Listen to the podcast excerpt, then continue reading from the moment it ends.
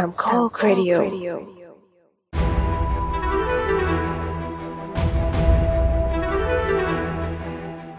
สวัสดีครับนี่คือรายการ The Opening Credit Podcast เกี่ยวกับหนังที่เป็นมุมมองใหม่ๆที่มีต่อหนังโดยหยิบยกประเด็นต่างๆน่าสนใจมาพูดคุยแบบเป็นกันเอง EP นี้เป็น EP ที่66นะครับเราอ่านกันวันที่11กันยายนนะครับแล้วจะออกอากาศกันวันที่15กันยายน2022ครับแล้วตอนนี้คุณอยู่กับผมปอนครับตาลอดครับค่ะเย่ EP นี้ไม่มีเว้นวรรคไม่เว้นแล้วเย่ไม่งดแล้วขยันแล้วเย่ปรบมือแปะๆอ้ายมีอะไรให้คุยกันบ้างวะรู้สึกเหมือนกับวีดีจากที่เรารู้สึกว่ามันเงียบๆกันมานานวีนี้เป็นวีที่ตุ้มมาเยอะมากเลยอ่ะมีข่าวดูนี่เข้าวงการนะรู้สึกมีอะไรตุ้มวันเป็นวัน ลงมาเป็นระยะนะจ๊ะแต่ว่าเราต้องท้าความของอีพีที่แล้วก่อนอีพีที่แล้วพวกเราก็คุยกันเรื่องว่าอย่าเอานิสัยที่ใช้ดูสตรีมมิ่งมาใช้ได้ลงหนังเนาะก็คือเราพูดกันถึงเรื่องมารยาทในโรงหนังที่มันต่ำลงแล้วมันก็ต่ำลงได้อีกจาก EP นั้นด้วยเว้ยยังไงก็ที่เราไปดูรับสื่อเรื่องนึงกันวันก่อนนะที่พวกเราทั้ง3คนเลยไปดูยกขยงกันไปดูรับสื่อเรื่องนึงแล้วหลังจากที่หนังจบเครดิตปิดขึ้นหน้าจอวิ่งตัวชื่อหนังสือใช่ไหมวีดีก็มีแสงแฟลชวาบขึ้นมาทุกคนก็คือเห็นกันหมดแหละก็งงฉันก็รู้ว่ามันเกิดอะไรขึ้นวะก็แบบคิดแล้วแหละคงจะมีคนถ่ายรูปอะไรอย่างนี้แต่มันไม่ได้แค่ถ่ายรูปเว้ยเขาถือไฟแบบไฟ LED มาด้วยอ่ะเหมือนถ่าย TikTok อ่ะคือเหมือนถ่าย TikTok ในโรงหนังอ่ะแต่ในโรงหนังขณะที่เครดิตขึ้นคือแบบแล้วถ่ายไม่ถึงว่าเอาฉากหลังอ่ะเป็นจอใช่ค่ะจอคืออันนี้เป็นอะไรที่ไปสุดเลยอ่ะเอาจริงไม่เคยเจอเลยอันนี้ต้องขอมาพูดใน EP นี้นิดนึงเป็นภาคต่อสั้นๆว่าแบบมันมีหนักกว่าผีโรงหนังครั้งที่แล้วที่พวกเราคุยกันเยอะเลยเพราะแบบทั้งคือมันผิดกฎทั้งการถ่ายรูปแล้วการถ่าย TikTok ดุ๊กดิ๊กเนี่ยมันเป็นการถ่ายวิดีโอซึ่งมันผิดกฎหมายเต็มๆถูกไหมนั่นแหละแค่จะบอกว่าทำไมเขาไม่ไปถ่ายรูปหน้าโรงมันก็น่าจะมีแบบพวกสแตนดี้หรือแบ็คดรอปอะไรเงี้ยที่ค่ายหนังเขาจัดไว้หรือเปล่าใช่ถึงไม่มียังไงมันก็จะมีโปสเตอร์ใหญ่อยู่แล้วเว้ยโดยปกติแล้วอ่ะมันจะไปถ่ายหน้าโรงได้หรือแม้กระทั่งถ่ายแค่กับป้ายโชว์รอบโชว์อะไรก็ได้ให้มันแบบฉันมาดูนะจะมารีวิวหนังจะอะไรก็ว่าไปแต่ว่าเราทำหลังหนังจบแล้วการถ่ายเอ็นเครดิตมันเป็นเอ็นเครดิตในนี้ที่หมายถึงเอ็นเครดิตจริงๆนะคะกันว่าอย่าเข้าใจผิดการจับเอ็นเครดิตเป็นโพสเครดิตมากเลยก็เวลาฉันพูดเอ็นเครดิตกับใครทุกคนก็จะบอกเรื่องนี้มีเหรอโอ้ยไม่อยากจะพูดนะบ่นมาหลายปีบ่นมาหลายปีแล้วนะคำเยอะแบบพอพูดคำว่าเนี่ยอันเนี่ยพอเอ็นเครดิตขึ้นอย่างนู้นอย่างนี้ปุ๊บมันก็มันต้องมีคนจี้ขึ้นมาฮะเรื่องนี้เอ็นเครดิตหรอฉันไม่ได้รอแบบเฮ้ยฉันไม่ได้หมายถึงแบบนั้นเอ็นเครดิตมีทุกเรื่องดังนั้นการถ่ายรูปคลิปหรืออะไรก็เอาจริงแค่ภาพนิ่งต่อให้ไม่มีหน้าคุณอยู่หรืออะไรก็ตามแค่ยกขึ้นมาถ่ายเป็นที่ระทึกว่าฉันมาดูเรื่องนี้เป็นเอ็นเครดิตหนังคุณก็ผิดละค่ะไม่ต้องถ่ายโอเคนั่นแหละแล้วยิ่งเจอแบบถือไฟ LED แล้วเวลาถ่ายคือแสงส่องมาแบบมันชัดเจนมากอันนี้ยิ่งทั้งผิดกฎหมายในโรงหนังทั้งมารยาทใช่คือแบบผมว่าคนดูหนังที่ยังอยู่ในโรงเขาก็ยังอยู่ไงใช่มันยังไม่ได้ลุกกันไปทั้งหมดแต่ต่อให้ลุกกันทั้งหมดก็ไม่ควรเถอะนั่นแหละแล้วคือแบบคือดูก็รู้ขอโทษนะแต่คุณเป็นอินฟูแน่ๆดูแล้วอะลักษณะการแต่งตัวลักษณะอะไรหลายอย่างก็แต่เราไม่รู้หรอกคุณเป็นใครแต่เราแค่เราเห็นเราว่ามันไม่ควรทำแล้วก็เลิกซะถ้าเกิดไปทำในเรื่องอื่นหรือว่าถ้ามีใครที่เคยคิดที่จะทำหรือเป็นอินฟูสายหนังหรือเพิ่งเข้าวงการมาคิดว่าทำได้อันนี้ก็ต้องแบบต้องบอกเอาไว้ก่อนด้วยว่ามันทำไม่ได้ถ้าเกิดจะรีวิวหนังจะเป็นอินฟูที่เพิ่งจะเริ่มเข้ามาในวงการมาดูรอบสื่อหรือว่าถูกเชิญมาหรืออะไรก็ตามอันนี้ต้องขอรบกวนให้ไปถ่ายข้างนอกโรงดูให้จบให้เรียบร้อยแล้ว คุณจะถ่ายคุณจะหวีดยังไงดีมากเลยเต็มที่แค่รู้สึกว่าจริงๆมันเป็นคอมมอนเซนส์มากกว่าด้วยซ้ำที่ไม่จำเป็นแค่จะต้องเป็นอินฟูหน้าใหม่เท่านั้นที่จะควรรู้ใช่แต่จริงๆทุกคนต้องรู้เว้ยแต่ช่วงเนี้ยพอดีเท่าที่พอทราบมาก็คือมันมีเขาเรียกว่าอะไรมีการดีลบรรดาอินฟู TikTok มาดูรอบสื่อเพิ่มเพราะว่าตอนนี้แพลตฟอร์ม TikTok มันกำลังมาแรงมันอาจจะคือเราก็กังวลไว้ก่อนว่ามันอาจจะเจอเหตุการณ์อะไรแบบนี้อีกหรือเปล่ามีโอกาสนะเศร้าใจคือจริงๆเหมือนมันไม่ได้แค่เป็นแค่แบบรอบสื่อที่มันมีอะไรอย่างนี้จะไม่ถึงว่าดูหลายๆคนเท่าที่เห็นนะหมายถึงว่าแบบก็มีงานพูดถึงเหมือนกันว่าหมายถึงว่ามารยาทพักหลังมันแย่ขึ้นมากจริงๆใช่แบบ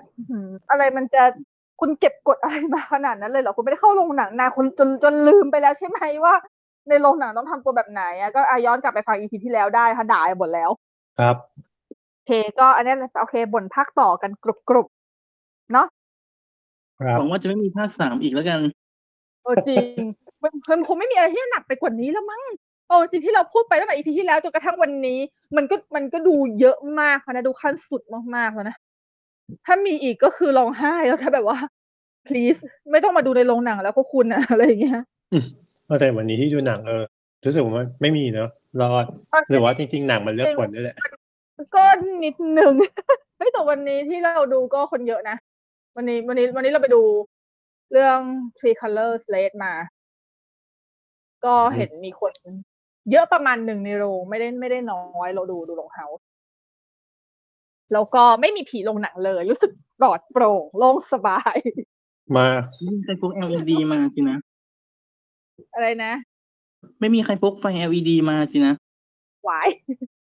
ทุกคนก็มาดูกันเงียบๆแล้วก็ดูอีกเรื่องนึงคือเรื่องเทสซึ่งอันนี้ยิ่งดีเข้าไปใหญ่เลยเพราะว่าแต่มันจะเล็กดีป่ะวะคือมันคนมันน้อยไม่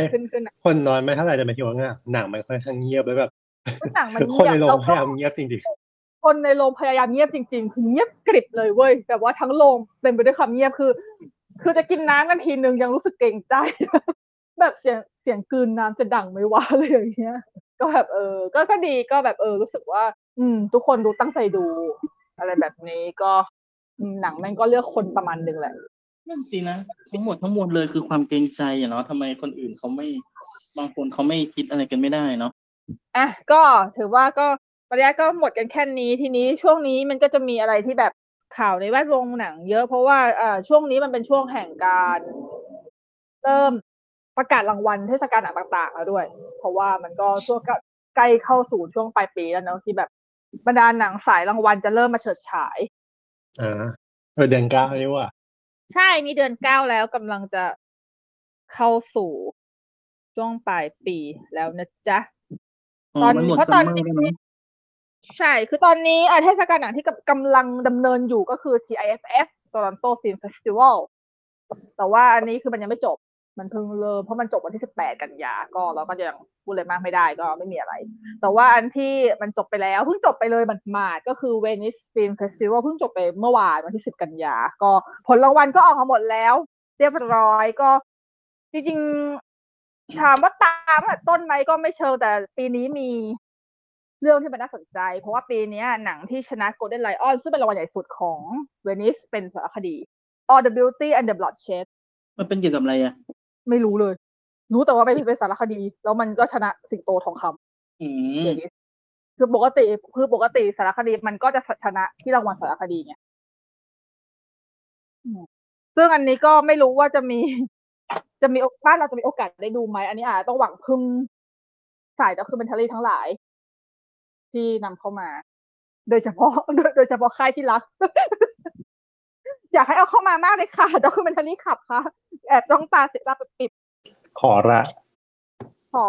แม่ฟังอยู่ฮะก็ต้องรอแล้วก็ต้องคือตอนนี้คือหนังมาชนะโกลเด้นสิงโตทองคำก็ใช่ด้วยแต่ว่าด้วยการที่เพิ่งเปิดตัวที่เวนิสใช่ไหมก็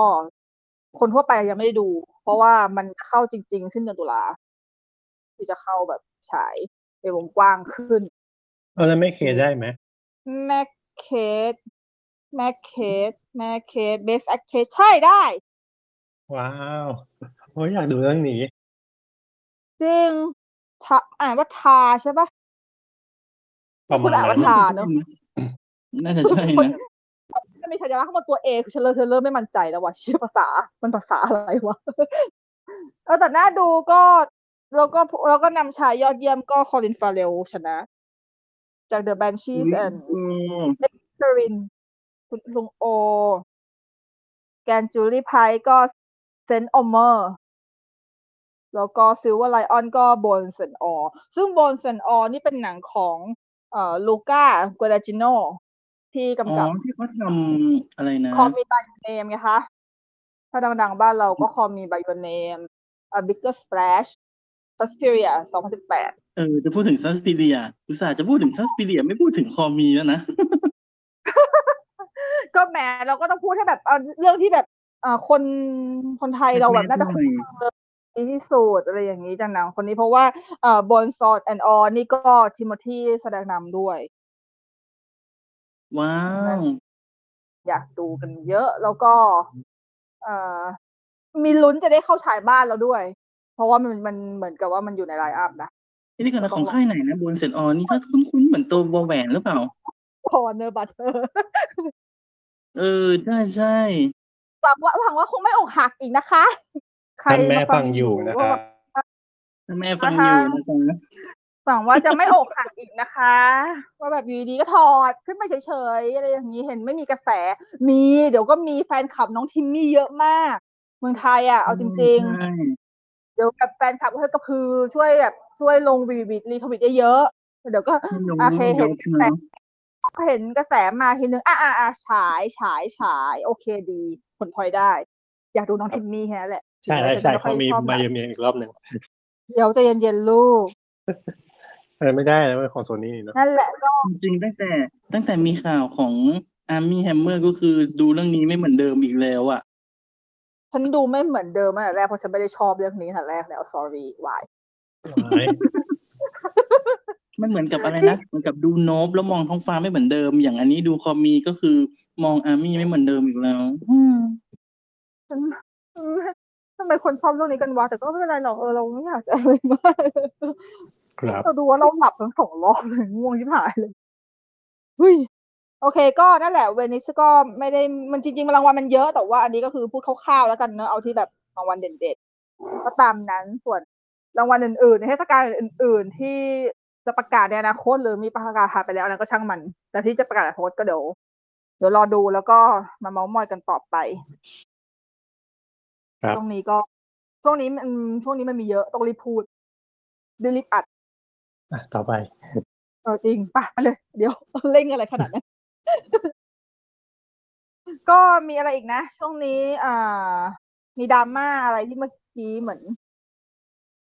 มีเกินเอาไว้นิดนึงของหนังค่ายมันเลยเรื่องนึง Don't worry darling มีเรื่องอะไรขึ้นเรื่องนี้ก็เข้าฉายไทยมีไลน์อัพมีไลน์อัพใช่แต่เกิดอะไรขึ้นเอาตรงๆป่ะสารภาพเลยนะรู้ว่ามีดราม่าแต่ไม่ได้สนใจจริงๆมันก็ดูไม่ควรจะเป็นประเด็นขนาดนั้นด้วยนะคือเลยงงว่าแบบฮะหรอเรื่องนี้คือพี่อ่ะเห็นเขารีทวิตกันใช่ไหมแล้วก็เห็นว่าแบบฮะคือมองแค่ชื่อหนังเดียวเลยอ่ะมันมีดราม่าเยอะกว่านั้นอีกอ๋อเหรอใช่คือมันมีคนแซวเลยเว้ยว่าคนแซวก็อยู่แถวนี้แหละคุ้นๆว่าแบบอ่านดราม่าเรื่องนี้สนุกกว่าดูหนังอีกฉันเองใช่ไงฉันเห็นมันมีดราม่าก็แบบกับนักแสดงก็อุ้ยเยอะแยะเลยอ่ะอันไหนๆคร่าวๆมาสิถ้าสรุปคร่าวๆก็ประมาณว่าผู้กำกับอย่างโอลิเวียไวน์เนี่ยก็มีข่าวว่ากุ๊กกิ๊กกันกับอะไรนะแฮร์รี่สไตล์ที่เป็นนักแสดงนำเงี้ยแล้วมันก็จะมีผลตรงที่ว่าตรงหนังไปเปิดตัวที่งานเวนิสด้วยใช่ไหมใช่แล้วเหมือนกับว่าตอนจัดที่นั่งเขาก็ต้องเอาคริสพายที่เป็นนักแสดงอีกคนนึงมานั่งขั้นเพื่อแบบการข่าวแบบเขาเรียกนะสยบข่าวลืออะไรอย่างเงี้ยจะบอกนะว่าเรื่องถุยก็ผุดก็ไม่ถุยเปล่าวะแป๊บนึงเรื่องถุยเดี๋ยวค่อยว่าเดี๋ยวก่อนนะแล้วก็จะมีเรื่องนักแสดงที่ตอนแรกจะแคสเป็นจาเรต เลโตมั้งแล้วก็เขาก็เหมือนกับว่าไม่เอาเพราะว่ากลัวว่าจะ ลัวว่าจาเรตจะไปแบบแสดงพฤติกรรมอะไรไม่ดีกับน้องฟลอเรนซ์พิวอะไรเงี้ยเอ๊ะจริงรุ่นเดียวกันก็ไม่เรียกน้องนะใช่จาเรตเหรอไม่ใช่สิใช่อาราบัฟป่ะจำไม่ได้แต่จำได้ว่ามีกีดกันนักแสดงอยู่อะว่าเหมือนจะเป็นชายอาราบัฟมากกว่าแต่พี่ก็ไม่ได้ตามดราม่าเรื่องนี้มากแต่เห็นแบบเห็นแบบเหมือนจะเป็นชายอาใช่ๆเหมือนจะเป็นชายอามากกว่า sorry จาเรตไม่ได้ตั้งใจจาเรตไม่ใช่เรียกรุ่นเดียวกันแล้วจาเรตนั้นรุ่นลุงนะใช่แต่ก็นั่นแหละแล้วทีนี้ก็จะมีมาถึงดราม่าที่ว่าถุยก็คือว่าเหมือนกับตอนรับตอนอะไรสักอย่างที่แฮร์รี่สไตล์เหมือนจะแบบลุกออกจากที่นั่งแล้วก็ไปพูดบนเวทีมั้งไม่รู้แล้วก็กลับมาที่นั่งแล้วก็คนก็ไปสังเกตเห็นว่าเขาเหมือนจะแบบถุยใส่คริสพายแล้วแบบว่าคือประมาณว่าตอนเข้าไปนั่งที่นั่งใช่ไหมหน้าเขาหันไปทางคริสพายแล้วก็คริสพายก็แบบจู่ๆก็ก้มลงมองตักตัวเองเงี้ยมันเลยเหมือนกับว่าถุยหรือเปล่าอะไรเงี้ยมันพอดีใช่คนก็ไปแคปไปลงทวิตแล้วก็แบบโหดราม่าสารพัดตุ้มแล้วก็มีคนมาบอกอีกว่าจริงๆแล้วคริสพายหาแว่นตากันแดดของเขาแล้วแบบว่าอ้าวมาอยู่บนตักพอดีอันนี้ก็ไม่รู้นะแต่ก็ที่เรานั่งส่องก็ไม่คิดว่าเขาจะถุยเพราะรู้สึกว่ามันไม่น่ามีความจำเป็นต้องไปถุยอะไรอ่ะมันดูตลกแต่คริสพายคือพอหนังจะฉายก็คือใส่แว่นดำนะตอนหนังฉายที่มืดใส่ไหมวะนั่นแหละขนมใส่ตาเหรอไฟสว่างไปอย่างนี้เหรอหรือจะนอนไม่แต่บางทีใส่แว่นดำมันก็จะแบบว่าช่วยแบบว่าเขาเรียกไงนะเวลาเราแสดงสีหน้าหรือแสดงสายตามันก็ไม่ออกไง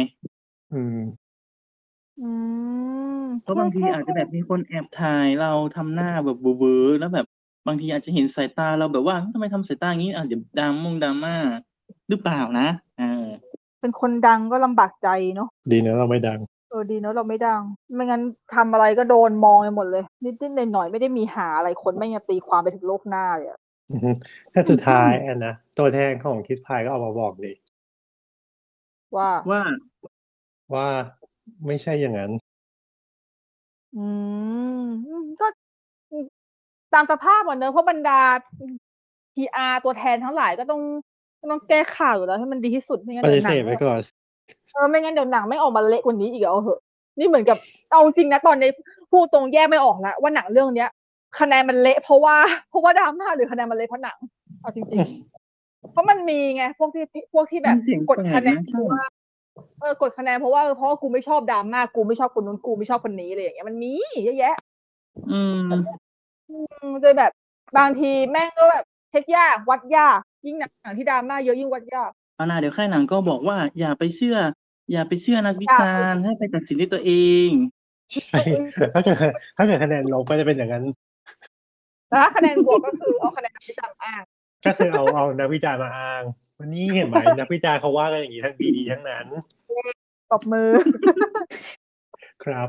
PR 101ต้องมีสัก EP แล้วป่ะ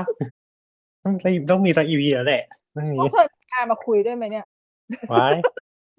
ถ้าแม่ฟังอยู่นะครับถ้าแม่ฟังอยู่นะครับโอเคก็พูดพอเราพูดถึงเรื่องที่ว่าเวลาหนังคะแนนเหี้ยเนี่ยเดี๋ยวนี้มันดูยากว่ามันคะแนนเหี้ยเพราะว่าหนังไม่เหี้ยจริงหรือว่าคะแนนมันเหี้ยเพราะว่ามันมีความเกลียดชังบางอย่างที่เกิดขึ้นมีเฮเตอร์มีอะไรหรือเปล่าใช่จนดูยากและตอนนี้สิ่งที่เกิดขึ้นก็มักจะเกิดขึ้นกับหนังหลายเรื่องด้วยนะมันไม่ใช่แค่เรื่องบางเรื่องที่ตอนนี้จะฉายหรือยังหรือแล้วก็ตามเรื่องที่มันฉายไปแล้วในวงกว้างก็มีอะไรประมาณนี้เหมือนกัน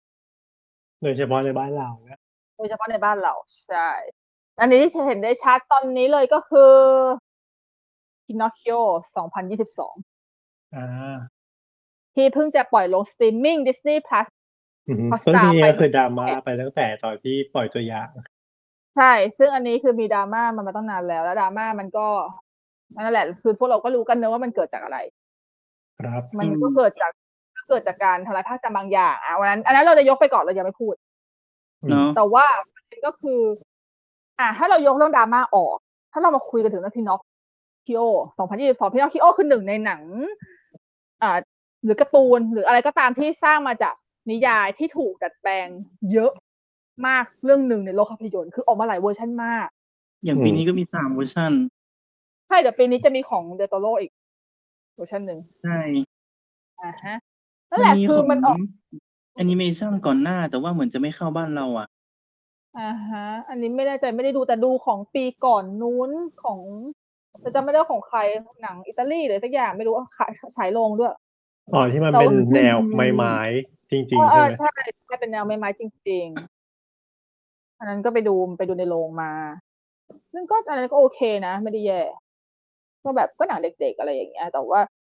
คือมันเป็นหนังที่แบบว่าถูกทำซ้ำเยอะบ่อยทั้งที่คือมันน่าแปลกที่ทางที่เนื้อหามันจริงๆแล้วอ่ะมันแทบไม่ได้เปลี่ยนอะไรเลยหมายถึงมันไม่ได้แบบคือมันถ้ายิ่งมาดูสมัยนี้มันไม่ได้ว้าวเลยนะหมายถึงว่าเราแบบมันคือเนื้อหามันไม่ได้สดใหม่ด้วยนะคือมันเป็นแบบเนื้อหาที่แบบขาวดำมากๆอ่ะใช่มันแบบมันคือมันไม่แปลกใจที่มันจะดังได้ในสมัยนู้นสมัยก่อนหรืออะไรก็ตามแต่ว่าสมัยนี้ในขณะคือคนเราไม่จำเป็นที่จะต้องมีนิทานสอนศีลธรรม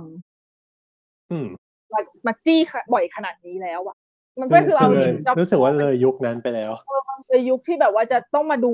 มันก็เหมือนกับละครคุณธรรมอะไรอย่างเงี้ยคือแบบเลยยุคที่จะดูฟ้ามีตามันเหมือนฟ้ามีตาค่ะแบบมันเลยยุคที่จะดูแล้วบอกว่าอะไรอย่างเงี้ยแต่โอเคพินาคิโอ2022ซึ่งดิสนีย์ทำก็ออกมาอยู่ดีแล้วเขาก็ออกมาโดยที่เขาประกาศว่าเขารีเมคจากการ์ตูนปี1940ถูกไหมใช่ใช่เอ็นเครดิตแล้วเขาก็เขียนทั้ง2แบบคือเขาเขียนว่า based on Pinocchio 1940และนิยาย Pinocchio ของคนแต่งชื่อเลยอิตาลียาวๆฉันจำไม่ได้นั่นแหละก็โอเคอันนั้นไม่ต้องเขียน2อย่างอยู่แล้วเพราะว่าแน่นอนว่า Pinocchio ปี1940ก็ไม่ได้ก็ดัดแปลงมาอีกทีนึงอยู่ดีไม่ใช่ต้นฉบับนี่ปี1940ไม่ใช่ต้นฉบับนะคะกรุณาอย่าคิดว่าดิสนีย์1940เป็นต้นฉบับ please ขอร้องโอ้ยฉันอยากกลุ่มขมับทีนี้เนี่ยปัญหาก็คือหนังมาคะแนนเฮี้ยมากเลยแล้วก็โอเคคะแนนเฮี้ยพอเฮเตอร์หรือเปล่าหรือเพราะหนังแต่ว่าอันนี้พวกเรา3คนดูกันหมดแล้วแ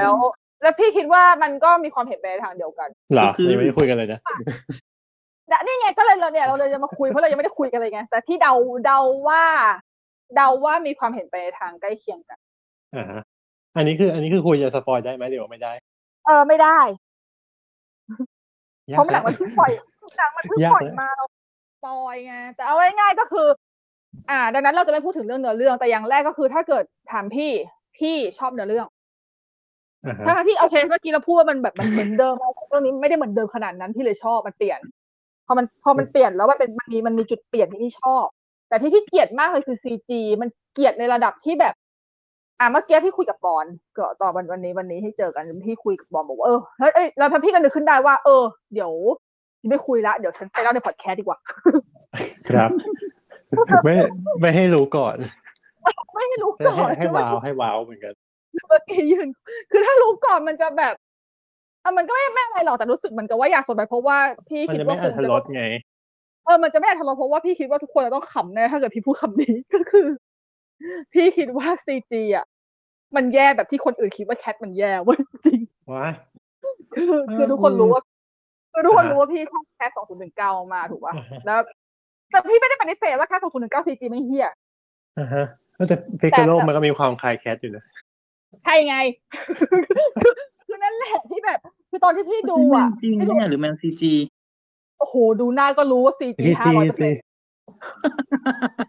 ดูในมือถือเนาะเลยมันดูไม่ค่อยออกฮะเดี๋ยวก่อนดูในมือถือไม่ออกได้ไงวะนี่สกิลการแยกแววต่ำมากขนาดนั้นเหรอวะตาหลอดไม่จอมันเล็กไงมันเล็กโอเคคือพี่ดูตอนที่พี่ดูฮินาคิโอ2022วันก่อนอ่ะพี่ก็ดูวันแรกให้มันปล่อยมามันมีคนอื่นแหละแต่ว่าพี่ดูไปทั้งเรื่องนะพี่ครินช์ทั้งเรื่องเลยอ่ะแบบฉันต้องจีบมือทั้งเรื่องก็แบบโอ้ยมือซิกี้ผ่านมาได้ยังไง please ขอร้องไม่ไหวแล้วคือคริ้งตั้งแต่หน้าฟิกาโลอันดับแรกเพราะว่าอยู่ดีมันก็โผล่มาคือเราจะเห็นหน้าฟิกาโลก่อนเพราะว่าฟิกาโลเป็นน่าจะเป็นหนึ่งใน CG แรกๆที่เห็นที่ปรากฏในหนังมันก็จะปรากฏก่อนพินอคคิโอด้วยนะคือพินอคคิโอตอนที่มันยังเป็นหุ่นไม้เราก็ยังไม่คริ้งหุ่นไม้ที่ยังไม่ได้พูดเราก็เห็นมันก็เป็นหุ่นเห็นนะแต่ฟิกาโลคือคริ้งมากคือแบบท่านดูแล้วแบบโอ้ please ทำไมมึงถึงทำแมวแบบนี้ขอร้องทำคืออันนี้แหละที่พูดมาเลยเนี่ยแหละค่ะทำลายภาพจำฟิกาโลกูเดี๋ยวไว้ทำลายภาพจำเดี๋ยวคือแบบ เฮ้ยเออแต่แล้วทุกดีๆคมันนแย่จริง มันแย่มากๆเว้ยแล้วคือถ้าทุกคนรู้ว่าพินอคคิโอปี 1940 เนี่ยพิกาโร่อะมันน่ารักขนาดไหนอะนะ อือฮึถ้าเกิดทุกคนจะจำมันได้เพราะมันเป็นแมวที่น่ารักมากๆเลยแบบหน้าตาในการ์ตูนคือน่ารัก น่ารักสุดๆเลยอะแบบมากน่ารักมากๆจริง ๆ เข้าทำไปไมเห็ก่นอนเวอร์ชันตั้งแต่ทำไมเวอร์ชันแล้วนี้คือเวอร์ชันนี้คือขี้เศร้ามากเลยอะเออก็ขี้เศร้าด้วยแล้วก็คือจริงๆอ่ะคือตัวฟิกาโร่เนี่ยนะด้วยความที่อันนี้คือในฉบับ1940เนี่ยถ้าทุกคนจำได้ก็คือมันจะเป็นแมวแบบซนๆแล้วมันก็ไม่ค่อยถูกกับพินอคคิโอด้วยนะหมายถึงแบบอือฮึมันเห็นแล้วมันก็แบบอิจฉาเป็นแมวขี้อิจฉาแบบว่า แต่มันก็เล่นมีกัคนวามแบบมันจะมีความเงินงอนๆว่าแบบพ่อไปเอาแต่รักหุ่นไม้อะไรอย่างเงี้ยนิดนึงอือฮึแต่ว่าอันนี้ ไม่ไม่มาอ้อนเนาะใช่ใช่คือมันจะมีความแบบขี้งอนอะไรนิดๆหน่อยๆแล้วมันดูน่าเอ็นดูมากๆเลย แต่ว่าพอมาทำในเวอร์ชันนี้ ซึ่งก็ไม่เข้าใจเหมือนกันว่าทำไมเขาถึงไม่สามารถทำให้แมวมันน่ารักเหมือนตอนไอ้กูสได้วะไอ้กูสกับตันมาเวลโคตรน่ารักเลยนั่นแหละคือจริงๆอ่ะในเมื่อคุณก็สามารถที่จะใช้แมวจริงได้ จริงๆจริงๆรู้สึกว่ามันพอที่จะไอ้ถึงว่ากับปิโคโลนะรู้สึกมันอืม สามารถจะ1:1ได้นะ มันเลยหมัมานยเลถึยงนะ ว่ามันสามารถทำแบบ1:1มาได้เลยแบบจากตอนก่อนนะคือแบบว่าใช่ ทำภาคสาคามแรคเตอร์มาได้ใช่เลฉบัย บคาแรคเตอร์อะคือแบบตามมาเลยเอาแบบแต่ไม่ได้ทั้งหมปะดปะ เลอะไรย เลยเออ ใช่ไม่ปรับอะไรเลย ซึ่งเขาพยายามที่จะออกแบบลายหรือว่าสีขนให้มันเหมือน ซึ่งก็โอเคจะทำเหมือนไม่เหมือนอะไรพี่ไม่มีปัญหา แต่พี่ปัญหาที่หน้าตาแม่งนั่นแหละคือมันเหมือนกับ คือมันเลวร้ายกว่าแคส2019อีกอะมันอันแคนนี่วันเล่เหมียวอ่ะมันยิ่งกว่าอันแคนนี่คือถ้าเกิดสมมติว่าไปอยู่ในชิปกาเดลถ้าชิปกาเดลทำหลังจากนี้ก็คือจะต้องมีอีฟิกาโรตัวนี้อยู่ในเมืองนั้นแน่นอนว้าไปจำเต้ได้นคู่ใช่ไหมกันสองตัวนั้น อันแคนนี่วันเล่ในชิปกาเดลอะ ใช่เป็นฉากที่ฉันต้องกดพอสมานั่งขเป็นฉากที่ขำมากขำแบบขำนอนสต็อปแล้วถ้าเกิดสมมติว่าอีพีนาคิโอมันออกก่อนชิกันโดนนั้นแน่นอนฟันธงเลยเว้ยฟิกาโลเนี่ยอยู่ในอันแคนนิ่งแน่นอน คือแบบแย่มาก แล้วอันแคนนิ่งที่สองอีครีโออีปลาทองอ่าฮะเลวร้ายขนาดคือความจริงแค่ปลาเนี่ย คือแค่ปลาทำให้มันน่ารักไม่ได้ออกออกน้อยด้วยนะออกน้อยด้วยแล้วก็ไม่ได้มันไม่ได้ทำยากอะไรที่มันจะถ้ามันทำออกมาให้มันดูสวย ำฉันแทบดู ไม่เห็นหน้านางเลยอ่ะบทแทบไม่มีอ่ะในขณะที่ต้นฉบับคือเห็นหน้าจนจำได้อ่ะทำได้แล้วก็น่ารักมากน่าเอ็นดูมากอันนี้คือสัตว์ทั้งสองตัวคือหน้าตาเฮี้ยมาก คือหน้าตาไม่น่าเอ็นดูเลย คือถ้าเกิดเป็นฉันจะกลัว ซึ่งถ้าเป็นฉันแล้วไอ้นะไอ้ฉากไอ้ที่หมายถึงว่าก่อนตอนปีนู้นน่ะ ที่มันแบบว่าไอ้นะตัวมิยากิโอที่แบบไฟไหม้มือ แล้วก็แบบเอาไปจุ่มในอ่างอ๋อจำได้เอไหมอ อันนี้ได้ คือไม่มี ไม่มีมันคือแบบเสียมากเลยนะเป็นมุกที่น่ารักมากเลยนะมุกใช่ แม่ คือคงแต่ไม่ก็ อยากให้คงไม่อยากให้เด็กดูแล้วแบบจุดไฟใส่มือตามมั้งก็เลยแบบ แล้วก็ไปไม่จุ่มบ่อปจุดลาตามไม่จุดไฟเนี่ยใส่มือมีไม่ใช่เหรอแต่แค่ไม่ได้จุ่มมี บ่อปลา แต่ไม่จุ่มบ่อปลา ใช่อืม ใช่ใช่ มี หรือว่าก็คือแบบไม่อยากให้ทำร้ายสัตว์นั่นเอง แต่โอเคไอเรื่องการออกแบบที่มันอันแคนนี่วะอันแคนนี่ทั้งหลายเนี่ย ก็พยายามที่จะมองข้ามมานะ พอไปดูที่ซีจีส่วนอื่นๆแม่งทุเรศพอกันเลย ไม่ซีจีแย่มากจริงๆทุกฉากเลยแทบทุกฉากแย่ที่มาก แทบทุกฉากแย่มากเออฉากในที่ไอ้นะเกาะหันสาก็แย่กองทันสายแย่ที่สุด คือแย่คือมาจะก ว่าไงดี เราดูผ่านมือถือใช่ไหมพอดูผ่านมือถือปุ๊บสกิลการเห็นก็จะน้อยลง คือฉากอื่นๆน่ะก็ยังรู้สึกว่าก็ยังพอเนียนตานะขนาดดูในมือถือนะเราก็ว่ามันเนียนตาแต่พอเป็นฉากเกาะหันษาก็คือไม่เหลืออะไรแล้วว่าแบบลอยทุกอย่างขนาดดูในมือถือยังแบบลอยชัดเจนมากโอ้โหตอนนี้พวกเรา3 คนดูกันคนละไซส์เลยเนอะสตาร์หลอดดูมือถือ ตอนดู iPad ส่วนพี่ดูทีวีคุณภาพไม่ขึ้นลงเลยอ่ะจริง ๆ ถูกไหมหรือถูกไหมหรือดูเพราะว่าหนูผีมันไม่ตั้งใจขึ้นลงมันก็เลยทำงานเผาผีๆอย่างเงี้ยเนาะอ๋อนี่นมันผีมากเลยนะมันช่วยจนแบบคือช่วยจนเสียดายทอมแฮงค์อะ อืม ก็เอาจริงๆแล้วบทเจฟเฟตโตอ่ะไม่จำเป็นต้องให้ทอมแฮงค์มาเล่นก็ได้เว้ยถ้าจะบทจะเป็นอย่างเงี้ยใช่บทใครก็ได้ สรุปว่าคือด่าล้วนๆเลยนะฮะคือจริง ๆ ก็ชอบนะแต่มันก็น่าเสียดายเมื่อกี้ชมไปแล้วนิดนึงว่า โอเค ชอบการปรับแต่ว่ามันสปอยก็เลยไม่พูด นะฮะคือในส่วนที่ไม่ใช่ว่าที่มันปรับให้มัน make sense นะมันโอเคแต่แค่ก็เอาง่ายๆคือ CG ตอนท้ายก็ทุเรศหมดน้ำปลาวานหาเหวอะไรน่าเกลียดหมดเลยลอยไม่ใช่ปลาวานไม่ใช่ปลาวานด้วยซ้ำแต่นั่นแหละคือแบบมันแย่มากแล้วคือยิ่งดูในทีวียิ่งแบบคือไม่รู้คือทีวีอ่ะร้อยนะฉากแต่ชอบตรงนี้นะตรงที่ไม่เป็นปลาวานนะเพราะว่าปลาวานมันไม่ได้เป็นสัตว์ดุร้ายยกเว้นฉลามวาฬใช่มันก็แบบแต่ว่ามันก็คือพอ CG มันแย่อ่ะแล้วด้วยความที่ตัวเนื้อหาของมันน่ะมันควรต้อง make sense ประมาณนึงหมายถึงว่ามันเป็นเนื้อหาที่จริงจังพอเป็นเนื้อหาจริงจังแล้วมันใช้ CG แบบเนี้ยมันเลยทำให้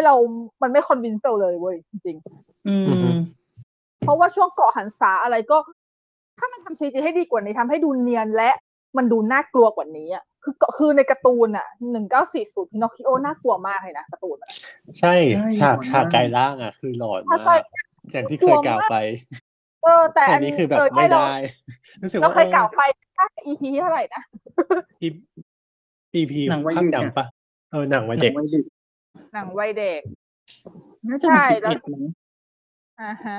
เราเคยกล่าวไปแล้ว EP นี้ซึ่งเราก็พูดกันแล้วว่าพินอคคิโอในเวอร์ชัน1940ที่ดิสนีย์ตีความออกมานะกลัวมาก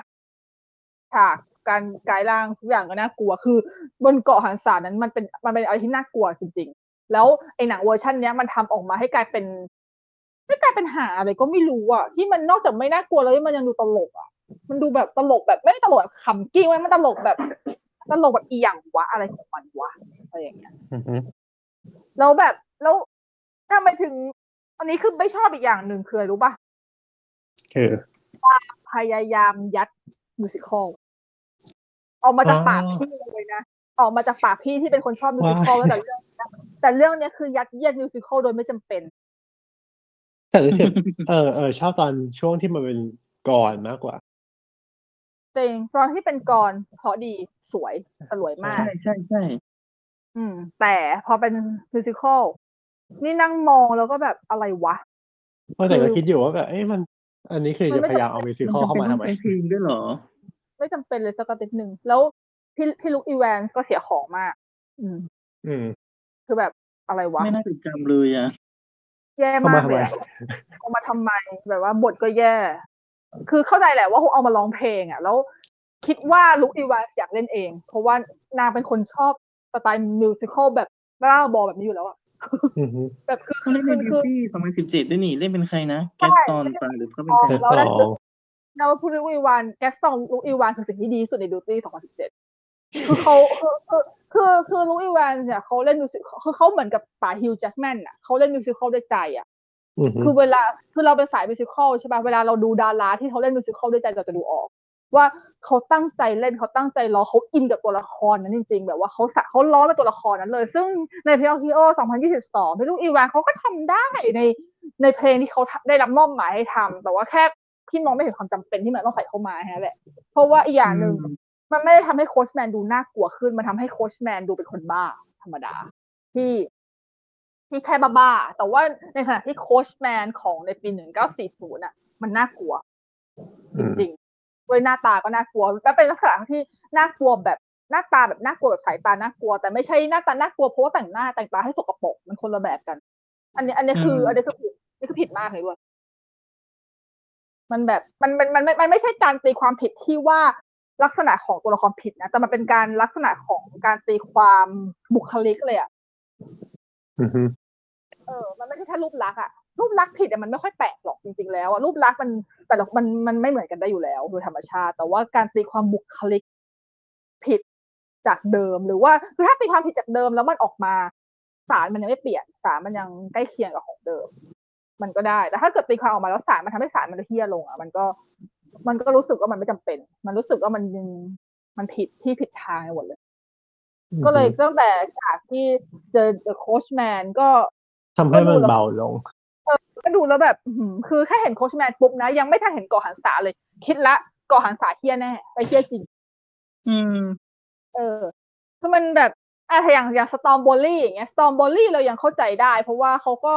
ก็ไม่ค่อยต่างกันเท่าไหร่ลักษณะการตีความแบบเป็นพวกโลบๆเมาๆก็ประมาณใกล้ๆเคียงกันก็ถึงแม้จะดูในหนังจะดูเมากว่าเดิมไปเยอะนิดนึงแต่ว่าเราก็ยังพอก็ถ้าเกิดคนมันไม่เมามันก็คงทำอะไรแบบนี้ไม่ได้แล้วอะไรเงี้ยแต่ว่าโค้ชแมนนี่ฉันไม่ไหวจริงจ้ะก็ประมาณนั้นแล้วก็อย่าลืมไปสังเกตนาฬิกาทั้งหลายแหล่นะฮะจริงไทยอินเยอะมากร้านค่ะคือคอมบูรี่ก็ไทยอินทุกเรื่องเยอะไทยอินประมาณ3ล้านอย่างอ่ะก็แบบกลายเป็นว่าฉันดูเรื่องนี้ก็คือฉันตั้งจับผิดว่าจะมีอะไรโผล่มาพอแล้วถูกปะใช่นี่คือเอาพวกนี้มาเอาพวกตลกเนื้อเรื่องเหรอสภาพเดียวกับตอนเบรกอินลาเบรกในอินเทอร์เน็ตเลยนะเฮ้ยเดี๋ยวนี้วายที่แบบเอามากบเนื้อเรื่องหลักอ่ะsorry วิครับค่ะก็ฉันชอบไปเราจะชอบมากๆด้วยแค่มันโอเคมันดีสู้ภาคหนึ่งไม่ได้มันก็นิดหนึ่งแต่ละอะไรยกเดี๋ยวบนยาวครับนั่นแหละแต่ฉันมีในเรื่องที่ฉันชอบอีกอย่างนึงในเรื่องนี้ที่อันนี้คืออยากให้ทุกคนไปดูกันคืออยากให้ดูภาคไทยค่ะนั่นเหรอดีเหรอภาคไทยดีอันนี้คือพี่ดูออริจินอลแล้วนะพี่ดูภาคไทยอีกรอบแล้วด้วยคือพี่ดูแล้วสองรอบภาคไทยก็แปลดีนะกรก็แปลตรงแปลสวยใช่คือเหตุผลที่พี่ดูภาคไทยเพราะโอเคคือพี่ดูภาคไทยทุกเรื่องของดิสนีย์อยู่แล้วแหละหมายถึงถ้าเป็นแบบพวกหนังที่มันจะกลับตัวนะเนาะแล้วก็อีกอย่างนึงก็คือนักพากย์โอเคพี่ก็เลยไปดูตอนแรกก็ยังไม่รู้หรอกว่าใครพากย์จนกระทั่งแบบทางเพจคนรักหนังพากย์ไทยเขาก็ลงเรียบร้อยแล้วว่าใครพากย์บ้างพี่ก็อ้าวโอเคงั้นกดดูมีใครบ้างนะก็ส่วนมากก็จะเป็นนักพากย์ขาประจำของดิสนีย์แหละแต่ว่าที่ชอบก็คืออย่างตัวละครของ The Coachman ที่ลุคอีแวนส์แสดงก็ได้พี่เก๋อัครพลมาพากย์เหมือนเดิมซึ่งพี่เก๋กลายเป็นเหมือนกับผูกขาดเสียงลุคอีแวนส์เลยเพราะว่าแกก็พากย์เป็นแกสตองในเวอร์ชัน2017ก็คือเป็นลุคอีแวนส์แล้วก็เสียงของ Honest John น่ะไอ้หมาป่าที่มาหลอกดักโดตอนแรกแล้วก็เป็นเสียงพี่คิงThe Voice ซึ่งพี่คิงก็ล่าสุดก่อนหน้านั้นที่ได้ร่วมกันกับดิสนีย์ก็คือภาคเป็นนาฟิลิกซ์จาก Encanto ใครนั้นนะเปป้านะไม่ใช่นะเลยนะนาฟิลิกซ์ไงนะฟิลิปฟิลิกซ์ผู้ชายอ่ะที่ว่าอะไรนะอะไรนะไอ้หัวของเปป้าโทที่รักคือเป็นคนเล่าใช่ขอโทษที่รักเธอเป็นคนเล่านั่นแหละเสียงนั้นด้วยซึ่งพี่ก็พี่ก็เลยพอเห็นชื่อคนแปลอะไรโอเคพี่ก็เลยกดดูก็คือจริงๆแล้วคือเพิ่งกดดูเมื่อเช้าเองนะครับแล้วแบบดูภาคไทยเลยไงนี่อันนี้ดูออริจินอลก่อนแต่แค่ว่าตอนที่ว่านางฟ้าร้องเพลงใช่ไหมก็สลับไปฟังออริจินอลเพราะอยากรู้ว่าเขาเป็นยังไงแล้วก็ก็เสียงดีมากเลยนางฟ้าแต่รู้สึกคนที่ร้องนะคะพี่ไม่รู้จักแต่ว่าก็เสียงดีก็แบบโอเคก็คือพอไปดูชื่อแล้วก็เป็นชื่อคนที่แบบคุ้นเคยในที่ภาคดิสนีย์กันทั้งนั้นแหละก็คือคุณภาพก็เป็นระดับทีมงานภาคดิสนีย์จ้ะสำหรับคนที่แบบว่าขี้เกียจดูออริจินอลขี้เกียจอ่านซับหรืออะไรก็ตามดูภาคไทยเรื่องนี้ก็โอเคเลยเสียงใช้ได้จริงพวกหนังอ่ะจริงพวกหนังงานดิสนีย์บ้านเราก็ยังมีมาตรฐานอยู่ถ้างานภาคอะแน่นอนงานภาคไทยดิสนีย์เป็นหนังที่เป็นออริจินอลของดิสนีย์พลัสก็เถอะก็ยังเป็นนักภาคแบบทีมโตอยู่ดีเป็นนักภาคทีมโตอยู่ดีพูดถึงหนังส่วนเมื่อกี้ที่บ่นมาว่าพี่น็อกคิโอเวอร์ชันนี้ CG อะไรเฮี้ยยังไงมันก็เฮี้ยอยู่อย่างนั้นแหละแต่ว่าคือถ้าเกิดสมมติว่าไหนๆก็จะดูอยู่แล้วอะไรอย่างนี้เราแบบขี้เกียจดูออริจินอลหรือเป็นคนที่แบบชอบร้องภาคไทยก็พูดได้เลยว่าภาคไทยไม่เสียหายภาคไทยโอเคเลยแค่นั้นแหละเนาะแล้วเราก็พอเราจบกันที่มีอะไรอีกไหมที่คุณไม่ต้องบ่นแล้วเพราะว่าพอก่อนเราจบไปที่โอใช่ปะครับก็นั่นแหละเข้าดิสนีย์พลัสแล้วใครยังไม่ดูก็ไปดูกันได้ครับอันแคนนี่หน่อยเผื่อใครกลัวtrigger warning เดี๋ยวทีนี้เรามาพูดถึงดิสนีย์ช่วงนี้ก็มีงานใหญ่ๆที่เพิ่งจะ กำลังจัดอยู่เลยแต่ว่าพอ EP นี้ประกาศพอ EP นี้ปล่อยแล้วก็คืองานก็จบไปเรียบร้อยแล้วก็คือ D23 Expo ฮะซึ่งก็จัดกัน3 วันงานประจำปีประจำหลายปี D23 จัดทุก3 ปีถ้าจะไม่ผิดก็คือจะเป็นงานที่แบบว่าไลน์อัพดิสนีย์จะโดนปล่อยออกมาเยอะมากแบบปล่อยเหมือนกับปล่อยมาเลยว่าแบบอะไรคืออะไรมันจะมาเมื่อไหร่อะไรอย่างนี้แล้วก็แบบทั้งพวก first look ต่างๆหรืออาจจะเป็น first teaser อะไรอย่างนี้ดังนั้นก็คือเยอะมีอะไรบ้างที่น่าสนใจคือในงาน D23 เนี่ยก็คือถ้าเราพูดถึงดิสนีย์ภาพรวมของมันก็คือโอเคมันจะมีดิสนีย์มีพิกซ่ามีมาร์เวลมี Star Wars อะไรอย่างนี้ใช่ไหมโดยปกติแล้วแต่ว่าอันนี้ก็ต้องขอออกตัวไว้ก่อนว่าทั้งกรณีของ Star Wars หรือ Marvel เราพูดถึงนะเพราะว่ามันขี้เกียจคือเราคิดว่ามันน่าจะมีคนที่แบบ Marvel คนพูดเยอะอยู่แล้วยังไงคนก็ได้ยินหรือว่าคนก็เห็นอยู่ดีที่ดิสนีย์คนก็พูดเยอะเพราะว่าดิสนีย์มันก็เป็นฟีนอเมนอนแต่ว่าที่เราอาจจะยกพวกดิสนีย์เพราะว่าพวกเรามันก็เป็นติ่งดิสนีย์แบบดิสนีย์ที่เป็นดิสนีย์พิกเจอร์เนาะติ่งการ์ตูนหรือว่าด้วยส่วนนึงดังนั้นเนี่ยก็ต้องแบ่งส่วนนิดนึงละกันเราจะพูดถึงหนังที่กำลังจะปล่อยก่อนที่เป็นภาพยนตร์คนแสดงในดิสนีย์ในดิสนีย์พลัสจะมี2 เรื่องที่จะปล่อยปีนี้ก็คือ Disenchanted แล้วก็Hocus Pocus ภาค 2Hocus ปล่อยก่อนเพราะว่าHocus จะปล่อยฮาโลวีนแต่ว่า Disenchanted จะปล่อยพฤศจิกายนอัน Disenchanted ลง D Pass เหรอใช่ไม่เข้าลงเสียใจอ่ะสเกลดูตัวอย่างก็พอจะเดาสเกลหนังได้แต่ว่าก็เลยกลายเป็นว่าหนังที่เป็นภาคต่อของที่จะลง Disney Pass 2 เรื่องนี้ก็เป็นภาคต่อของ2 เรื่องเลยใช่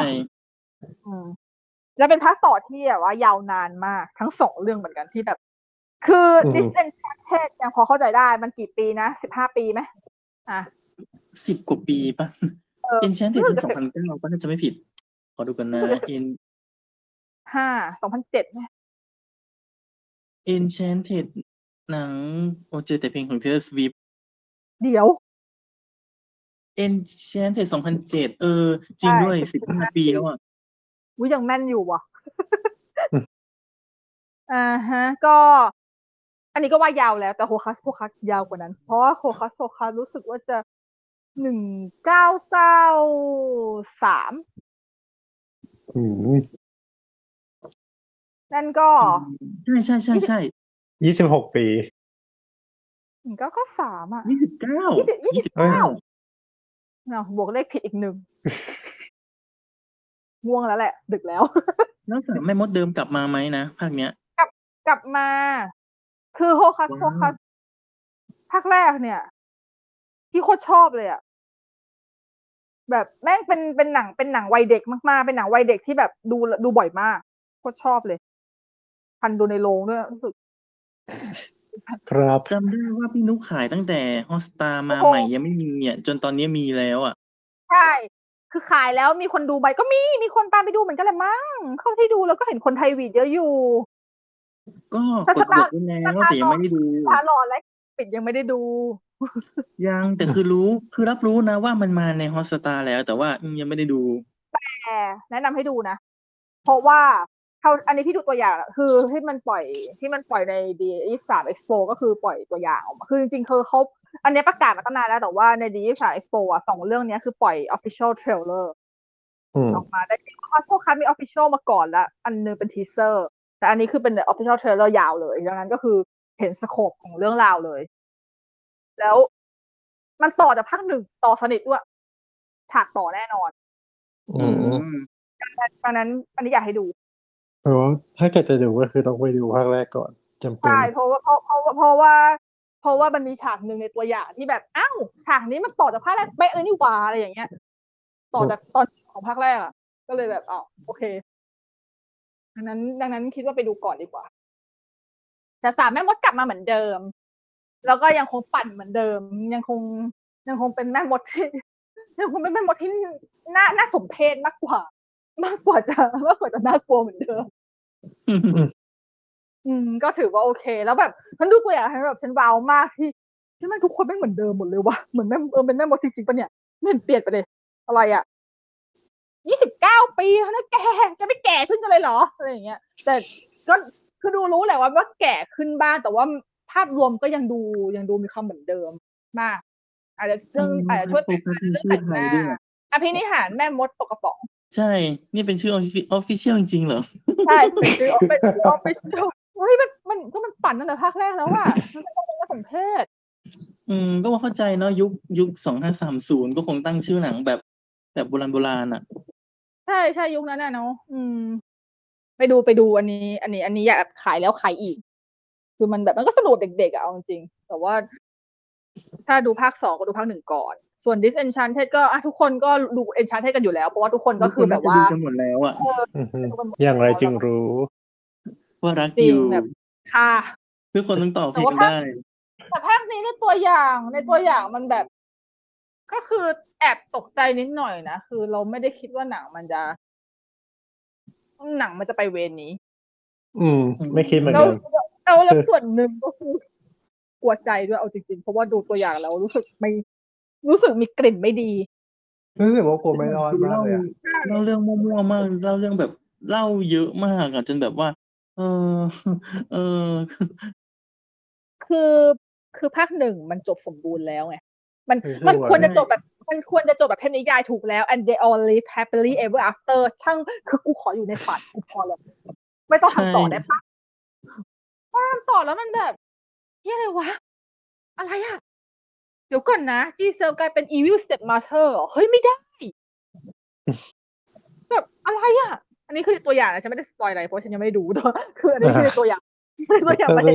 งนั้นมันว่าอย่างนั้นเพราะแบบว่าจีเซลกลายเป็น evil step mother อ่ะแล้วแบบมันไม่ควรป่ะวะคือแค่เห็นก็ดูไม่เหมาะแล้วอ่ะมันจะดูงงมากมันจะดูแบบโอเคเข้าใจว่ามันอาจจะมีมันคงมีเหตุผลอะไรของมันแหละหรือมันคงจะมีเวทมนต์หรือมีอะไรสักอย่างที่ทำให้กลายเป็นแบบนี้แต่ก็นะแต่ก็ไม่ดูก็ดูดีอยากได้ภาคต่อที่แบบเหมือนกับ The Lord of the Ring ที่โฟโดใส่แหวนอะไรเงี้ยแล้วก็กลายเป็นคนบ้าอะไรเงี้ยยิ่งอย่างเงี้ยหรอก็หัวแขกจังอ่ะไม่รู้จริงๆคืออ่ะไม่คืออย่างเงี้ยพอเราบอกว่าภาคสองมันไม่ควรจะมีเพราะภาคหนึ่งมันจบสมบูรณ์แล้วใช่ปะล่ะแต่อย่างเมื่อกี้ที่พอเราพูดถึงโฟกัส2ถามว่าภาค2ควรต้องมีไหมจริงๆพี่ก็ไม่คิดว่ามันจะควรจะมีนะเพราะมันก็จบแบบที่โอเคแล้วเหมือนกันแต่ถามว่ามันมีได้ไหมแล้วพอเราดูตัวอย่างเต็มเราดูเหตุผลที่มันสโคปเรื่องราวที่เกิดขึ้นมันมีได้เว้ยพี่ดูแล้วพี่นัดพี่อยากพี่ดูแล้วพี่ซื้ออะว่าแบบอ๋อมันจะเล่าประเด็นนี้มันจะเล่าอันนี้เฮ้ยอันนี้เข้าใจอันนี้ในภาคหนึ่งมันยังไม่เคยเล่าได้แต่มันไม่ใช่ว่าภาคหนึ่งไม่มีแล้วแถไปเรื่องอื่นแบบที่ Disenchanted แบบนี้มันแบบแต่ก็เอาไปเรายังไม่เป็นเราก็พูดเลยบ้างไม่ได้แต่ว่าแค่จากในตัวอย่างพูดตรงๆเลยว่าถ้าเกิดให้ฉันนั่นแหละว่าสองเรื่องเนี้ยโฟกัส2น่าดูเยอะมากมากๆเลยก็จริงมันเลยแบบแง่นิดนึงแต่ก็รอฟังเพลงใหม่ว่าแบบบอกเขาจะตีถูกจากใจคนรักภาคแรกเราก็รู้สึกปั่นใจถ้าภาคสองจับมาไม่ดีฉันก็คงจะเกลียดมากอะไรเงี้ยใช่กลัวตรงนั้นนั่นแหละค่ะส่วนหนังโฆษณาอื่นๆที่จะปล่อยออกมาปีหน้าอันนี้ก็ไม่ได้ลง Disney Plus อะไรก็คือฉายเข้าโรงปกติซึ่งก็เป็นหนังไลฟ์แอคชั่นทั้งหมดเลยอีกแล้วกับท่านคือไม่มีไอเดียใหม่แล้วอ่ะถามจริงนี่แหละไอเดียใหม่มากใหม่สุดโอ้โหไม่เคยมีใครทำมาก่อนเลยว้ายแต่ไลน์อัพที่เปิดมาก็ยังไม่เห็นออริจินอลเลยนะแต่ยังมีออริจินอลนะออริจินอลเป็นภาคต่อแต่ว่าไปลง Disney Plus แต่พอไปหนังฉายลงก็คือรีเมคอะไรเริ่มจากอะไรสโนไวท์อันนี้เคยได้ยินอยู่นะว่าจะทำเคยได้ยินอยู่ก็ที่มีแคสไปแล้วไงแล้วก็ที่มีดราม่าแคสไงใช่เราคุยกันไปแล้วเรื่องเจ้าหญิงดิสนีย์ความงามตามยุคสมัยแล้วทำไมเราดูคุยไปแล้วหลายประเด็นจังวะแน่นอน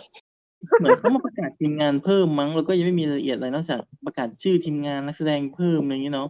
ใช่ก็คือยังไม่ได้มีดีเทลก็มีแค่ปล่อยโลโก้ออกมาอันนี้ก็มาดูเพราะว่าฉันก็ต้องรอดูอีวิวคุยของฉันแหละแล้วตามธรรมชาติเนาะเราดูแม่ค่ะเขาประกาศชื่ออีวิวมั้ยแก้วปะใช่แก้วกระดอดนี่อ๋อก็คือเอาตรงๆคือไม่ได้อะไรกับแคสหมายถึงว่าไม่ได้รู้สึกตื่นเต้นกับแคสเพราะว่าถามว่าเกามาแสดงฉันตื่นเต้นไหมก็ไม่ได้แต่ฉันตื่นเต้นคาแรคเตอร์เพราะฉันชอบคาแรคเตอร์นี้ดังนั้นใครจะมาเล่นฉันจัดเลยเพราะว่านั่นคาแรคเตอร์แม่ฉันก็เป็นที่มาของชื่อทวิตเตอร์พี่นุ๊กไงอีวิลค่ะดิฉันเป็นอีวิลในขณะที่กำลังคุยอยู่ก็หันไปมองตุ๊กตาอีวิลควีนเขาต้องมีชุดสีม่วงบ้างนะถ้าเขาไม่ม่วงก็มันก็ไม่ใช่อีวิลควีนอ่ะเอาจริงๆอันนี้ก็ต้องรอดูเนาะรอดูใช่แต่พูดตรงๆปะไม่คาดหวังเพราะว่าอย่างแรกก็คือฉันมั่นใจมากว่าไม่มีใครบีทอีวิลควีนสุดที่รักที่สุดของฉันได้เว้ยในวันสปอร์ตไทม์พูดถึงวันสปอร์ตไทม์รอบที่2วันในวันเนี้ยเดี๋ยวรอบแรกเพราะว่ารอบก่อนอันนี้คือออฟเรคคอร์ดคือไม่มีใครบีทอีวิลควีนในวันสปอร์ตไทม์ได้แล้วเว้ยอีวิลควีนในวันสปอร์ตไทม์คือตัวละครที่รักที่สุดในโลกซีรีส์ทั้งหมดเลยจริงๆจะบอกว่าชื่ออีวิลเวอร์ต้ามันไม่ได้มาจากอีวิลจากสโนไวท์นะมันคืออีวิลควีนที่เกิดในวันสปอร์ตไทม์ดังนั้นฉันเพิ่งจะเริ่มใช้อีวิลเวอร์ต้าตั้งแต่ตอนที่ดูวันสปอร์ตไทม์แต่มีอิทธิพลมากแต่คาแรคเตอร์อีวิลควีนในวันสปอร์ตไทม์คืออีวิลควีนสโนไวท์คือเบสมาจากอีวิลควีนสโนไวท์มันดีกว่าคาแรคเตอร์เดเวลลอปดีมากนั่นแหละก็เลยพูดตรงว่าไม่ได้คาดหวังกับเวอร์ชันใหม่กับเวอร์ชันนี้ของดิสนีย์ที่กำลังจะทำเท่าไหร่มีของดีไปแล้วอ่ะเนอะเราก็ไม่กล้าคาดหวังอะไรหรอกจริงๆว่าคือที่เขาพูดคือมีแค่อันนี้ป่ะไม่ได้มีอะไรเลยป่ะไม่มีเฟิร์สลุคไม่มีอะไรทั้งสิ้นไม่มีแต่ลูกแค่บอกว่าจะมีใช่คือแบบเงียบกริบก็คือส่วนอันที่แบบว่าดูแล้วอีกเรื่องนึงที่ก็ยังไม่มีอะไรมากก็คือมูฟาซ่าซึ่งก็เพิ่งจะปล่อยโลโก้เหมือนกันจริงๆก็คือเป็นครั้งแรกด้วยที่เปิดชื่อเพราะว่าตอนแรกทำเป็นว่า The Lion King Prequel คือเขาไม่ได้ใช้ว่า2ไงเพราะว่ามันเป็น Prequel มันเล่าเรื่องก่อนหน้าแต่ว่าก็คือใช่ก็คือรู้อยู่แล้วว่ามันจะเล่าเรื่องของมูฟาซ่ากับสกาแต่ว่าอันนี้ก็คือในงานดีสาม Expo ก็เปิดเผยมาเลยว่าเป็นชื่อ Official คือมูฟาซ่า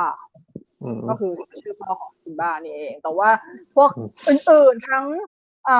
แคสแล้วก็ทีมงานอะไรประกาศมาหมดแล้วประกาศมาตั้งนานแล้วด้วยฉันเคยทำโพสต์ไว้ในเพจเรียบร้อยแล้วด้วยค่ะเพราะว่าเรื่องนี้คือมันพีคที่ว่าได้แบร์รี่เจนกินมากำกับเพราะแบร์รี่เจนกินคือร่วมกับอะไรนะไลฟ์แล้วก็บิล if you stick to talk หนังดีกรีรางวัลคือแบบมันก็เลยแบบรู้สึกว่ามันน่าสนใจมากก็รอดูว่าจะออกมาเป็นยังไงส่วนอีกมีที่ประกาศเพิ่มอีกก็จะมี Peter Pan and Wendy ก็เป็นไลฟ์แอคชั่นเหมือนกันเนาะใช่อันนี้ก็ไม่เห็นมี and Wendy อ่ะก็คงไม่ให้ซ้ำมั้งน่าสิแต่เรื่องอื่นก็ซ้ำใช่ไหมไม่ถึงว่าชื่อแต่ต้องชื่อมันมีเยอะแล้วไงแพนก็มีฮุกก็มีอย่างเงี้ยเยอะพอกับพินอคคิโอเลยพีเตอร์แพนเนี่ยใช่เยอะมากหลายค่ายมากทำออกมาแล้วเอาตรงๆป่ะแม่งแย่ทุกอันเลยอ่ะ sorry ไม่มีอันไหนดีเฮ้ยอ๋อไม่ดีอันเดียวคือฮุกของสตีลเบิร์กอ่ะเอาดีเพราะอะไรดีเพราะไม่ได้พีเตอร์แพนเป็นตัวนำแต่มันก็พีเตอร์แพนเป็นตัวนำมาเพราะว่าโรบินวิลเลียมเป็นพีเตอร์แพนแก่แต่เป็นพีเตอร์แพนเวอร์ชันสูงอายุนิดหนึ่งเวอร์ชันผู้ใหญ่เดี๋ยวไม่ได้แก่สิก็แค่เป็นรุ่นคุณพ่อแค่นั้นเองนี่กลุ่มเรียกแก่อะไรนั่นแหละก็คือแก่แล้วหล่อนะหลายคนน่ะแก่แล้วหล่อจ้าดัดดี้มาร์คเวอร์นั่นแหละอันนั้นรู้สึกอันนั้นดีสุดแล้วแต่ที่เหลือก็คือลงเหว แม้แต่อันที่ลงเหวมากๆเลยคืออันที่ฮิวแจ็คแมนเป็นใครสักคนเป็นฮุกป่ะไม่ใช่สิไม่ฮิวแจ็คแมนเป็นแจ็คเบียร์เออใช่ใช่ใช่มันจะเล่าตอนฮุกเป็นเด็กป่ะตอนฮุกเป็นเด็กใช่ใช่แล้วย้อนอีกย้อนอีกแต่ว่าชื่อเรื่องชื่อแพนนะคือแบบอะไรวะตอนนี้คือลืมหมดสิ้นแล้วคือแบบอะไรวะเพราะว่าแล้วไม่สนุกด้วยประเด็นสอรี่นะครับปาฮิวหนูไม่ตั้งใจไม่เป็นไรก็เฉยๆนี่ก็ดูก็อะไรก็ไม่รู้ใช่ดูแล้วอะไรก็ไม่รู้แล้วก็โอเคปีเตอร์แพนทำเยอะพอพินอคคิโอเลยวะแล้วก็เนี่ยออกมาเนี่ยแอนเวนดี้นะคะคือแอนเวนดี้จริงปะเรื่องนี้สารภาพไปนะไม่ตื่นเต้นเลยปีเตอร์แพนแอนเวนดี้ไม่ตื่นเต้นเลยแบบว่ามีแต่คิดในหัวว่าทางมาอีกแล้วหรอแต่ว่ามีดราม่าเรื่องนี้ด้วยปะไอ้นะนางฟ้าตัวเล็กมันชื่ออะไรนะทิงเกอร์เบลเหรอทิงเกอร์เบลมันมีดราม่าทิงเกอร์เบลด้วยปะมีเหรอยังไม่ได้ยินเหมือนจะมีเคยได้ยินแต่ไม่แน่ใจว่าเป็นเรื่องเดียวกันหรือเปล่าเพราะว่ามันมีหนังมันจะมีหนังเดียวของทิงเกอร์เบลด้วยอ๋อแสดงว่าน่าจะคนละอันนั้นน่าจะเป็นหนังเดียวเลยไม่แน่ใจว่าอันนั้นอยู่ในหนังเดียวของทิงเกอร์เบลหรือว่าจริงๆแล้วหนังเดียวจริงๆหนังเดียวของทิงเกอร์เบลประกาศสร้างมานานมากแล้วก่อนปีเตอร์แพนแอนด์แวนดี้อีกแล้วมันก็เงียบหายไปจากสารระบบเลยไม่แน่ใจว่าเขาเอามารวมกันเป็นอันนี้หรือเปล่าด้วยซ้ำก็ต้องอันนี้อาจต้องรอดูตอนที่มีตัวอย่างหรือมีอะไรออกมามากขึ้นเพราะนี่ก็ยังไม่มีเห็นแต่โปสเตอร์เองตอนจริงๆตอนแรกเขาบอกว่าจะฉายภายในปีนี้แต่สงสัยคงไม่ทันก็ย้ายไปปีหน้าก็บางอย่างตรงนี้ก็ได้เฉพาะการทำซีจีอ่ะช้าๆก็ได้ไม่ต้องรีบซีจีมันจะแย่เหมือนต้องคิดโอ้สิก็แบบทำช้าๆไม่ต้องรีบแบบต้องให้แบบนึกยังไงดีอ่ะพินอคคิโอมันเป็นโลกแห่งความจริงใช่ไหมมันก็ต้องใช้ซีจีหนักขนาดนั้นแต่ปีเตอร์แพนอ่ะเขาเรียกว่านะเนเวอร์แลนด์มันคือแบบซีจีล้วนอ่ะนี่ถ้าแบบว่าทำบงถ้าบำทำบงมานี่ไปไกลไปหมดเลยนะไปทั้งเรื่องเลยนะไม่นะอยากรู้จังจะมีตัวละครอินเดียแดงในเรื่องไหมเหมือนต้นฉบับ1953ฉันอยากฟังเพลงเหตุใดอินเดียนผิวแดงแบบเวอร์ชั่น2023จังเลยโดนด่าแน่ไม่พีซีใดๆคือจะว่าไงดีเวอร์ชัน1953อ่ะแบบมันเหี้ยจริงๆคือพอเข้าใจนะว่าทำไมหนูผีถึงรีเมคเพราะว่ามันเอาเวอร์ชันนี้ไปฉายต่อแบบไม่ได้นะต่อได้ไม่เต็มปากคือมันจะมีตัวละครที่เป็นลูกสาวหัวหน้าเผ่าเนาะลูกสาวหัวหน้าเผ่าที่ปีเตอร์แพนไปช่วยอันนั้นน่ะว่าสวยนะผิวพรรณอะไรสวยจริงแต่ว่าชาวเผ่าคนอื่นๆคือแบบแดงเหี้ยมากอ่ะอ้วนแล้วก็หุ่นก็อ้วนแบบโอ้โหหน้าตาก็ไม่สมประกอบคือวาดได้เหี้ยยกเว้นลูกสาวหัวหน้าเผ่าที่วาดดีซึ่งอันนั้นโอเคดีแต่แค่ว่ากับคนอื่นคือไม่สวยตามนั้นเลยอ่ะซึ่งมันแย่มากใช่แต่คิดว่าก็คือทั้งบูลลี่ทั้งเหยียดผิวทั้งสารพัดใช่เพลงอะไรมันก็มีความแบบคือเพลงไม่ค่อยบูลลี่นะแต่นี่ว่าเพลงมันดูมีความ cultural appreciate ที่เขาเรียกว่านะภาษาไทยเรียกว่านะฉกฉวยวัฒนธรรมปะมันดูมีความฉกฉวยนิดนึงอ่ะก็พอเข้าใจว่าทำไมเอาต้องรีเมค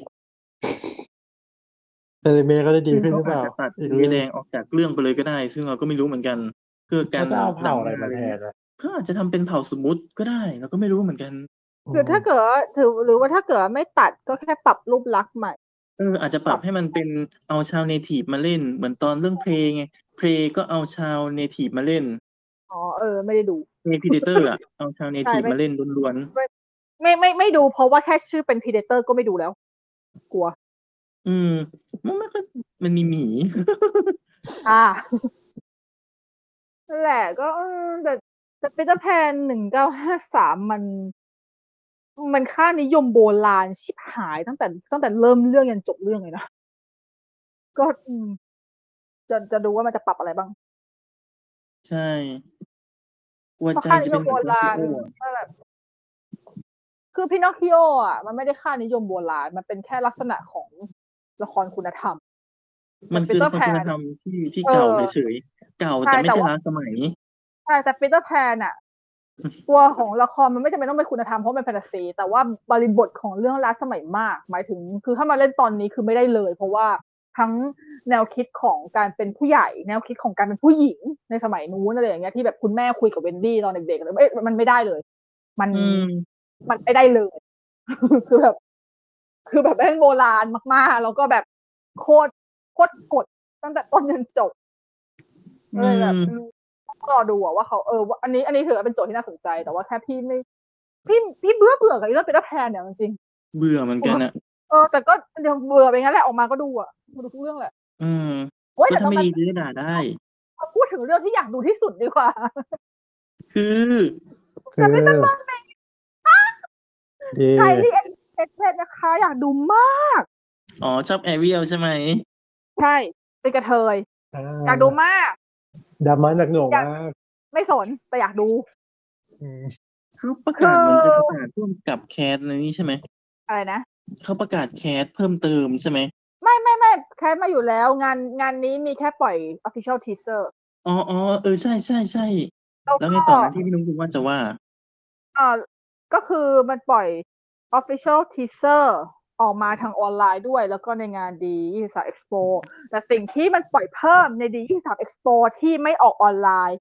คือ sequence ของเพลง Part of Your World ทั้งเพลงที่คนในงานได้ดูหมดแล้วอ๋อแต่เราที่เราได้ดูก็คือประมาณท่อนนึงใช่ไหมใน teaser อ่ะมีแค่ท่อนใน teaser แค่ท่อนนึงแต่ในงานคือทั้งเพลงซึ่งมันหลุดออกมาแล้วด้วยไม่โดยที่หลุดอยู่แล้วแบบพอมากแล้วไม่ถึงว่าเปลี่ยนโทนเปลี่ยนคีย์แต่ดีคือโคตรดีเลยแต่ว่าเขาไล่ลบหมดแล้วซึ่งจริงๆก็ไม่หนุนให้ดูหรอกเพราะว่ามันก็คือการที่เขาแอบถ่ายในงานมาลงอ่ะเนาะใช่มันละเมิดคือฟีสใช่แต่เอาโอเคก็คิดว่าหลายๆคนก็ได้ดูที่หลุดมาหมดแล้วแบบจะบอกว่าดีกว่าในทีเซอร์อีกเพราะว่ามันถ้าเขาปล่อยซีเควนซ์ของ Part of Your World ในงานนั้นแสดงว่าซีเควนซ์นั้นคือซีเควนซ์ที่อยู่ในหนังแต่ในทีทุกคนรู้เนอะว่าดิสนีย์ชอบปล่อยทีเซอร์หรอกจริงปะไม่กับดิสนีย์ก็กับดิสนีย์ที่เป็นของดิสนีย์ก็คือตัดหลอกด้วยหรอมันก็ไม่เชิงหลอกแต่มันเป็นเชิงที่ไม่ตรงกับในหนังอะ 100% แต่ไม่ควรจะหลอกมันไม่ใช่ว่ามันเป็นซีเควนซ์ที่ควรแบบทุกคนตั้งตารอใช่แต่จะบอกว่าขนาดในทีเซอร์อ่ะถ้าอ่ะด้วยความที่พวกเราทุกคนก็ต้องดูทีเซอร์กันก่อนถูกปะก่อนที่มันจะอันนั้นมันจะหลุดออกมาทีเซอร์อ่ะพี่ก็ว่ามันดีนะคือแบบเฮ้ยคือมันอะไรนะมันดีมากแล้วอ๋อฮะดีมากแล้วคือเสียงน้องแฮร์รี่เขาก็ดีอยู่แล้วด้วยแล้วเขาก็ร้องดีมากเพลงนี้ใช่ดีฟังรอบนี้รู้สึกว่าอู้ว้าวประเด็นคือพอฟังอันเต็มๆที่หลุดออกมาก็ยังดีกว่าในทีเซอร์อีกเพราะน้องเขาอัดลิปเยอะแล้วมันมีท่อนที่อัดลิปได้คือเพลงนี้มันมีท่อนที่อัดลิปได้แต่ว่าถ้าแทบจะไม่เคยเจอใครอัดลิปแต่คือเนี่ยอันนี้คือข้อดีของการที่ได้นักร้องจริงๆมาแสดงเพราะถ้าเราเอานักแสดงที่ร้องเพลงไม่ได้มาแสดงมันก็จะไม่เกิดอะไรขึ้นว้าย sorryเราไม่ได้พลาดทิ้งถึงใครเลยแม่ทอมแฮงร้องเพลงตอนเปิดก็คือร้องแบบธรรมดานะเราอย่าไปว่าปรับพร้อมสิคือไม่ว่ากันคือเขาแสดงเก่งแต่อาจจะแบบก็คงจงใจที่จะร้องเพลงไม่ได้อะไรขนาดนั้นใช่มันก็ไม่ใช่ว่าหมายถึงว่าคนที่แสดงเก่งทุกคนต้องร้องเพลงได้มันหายาก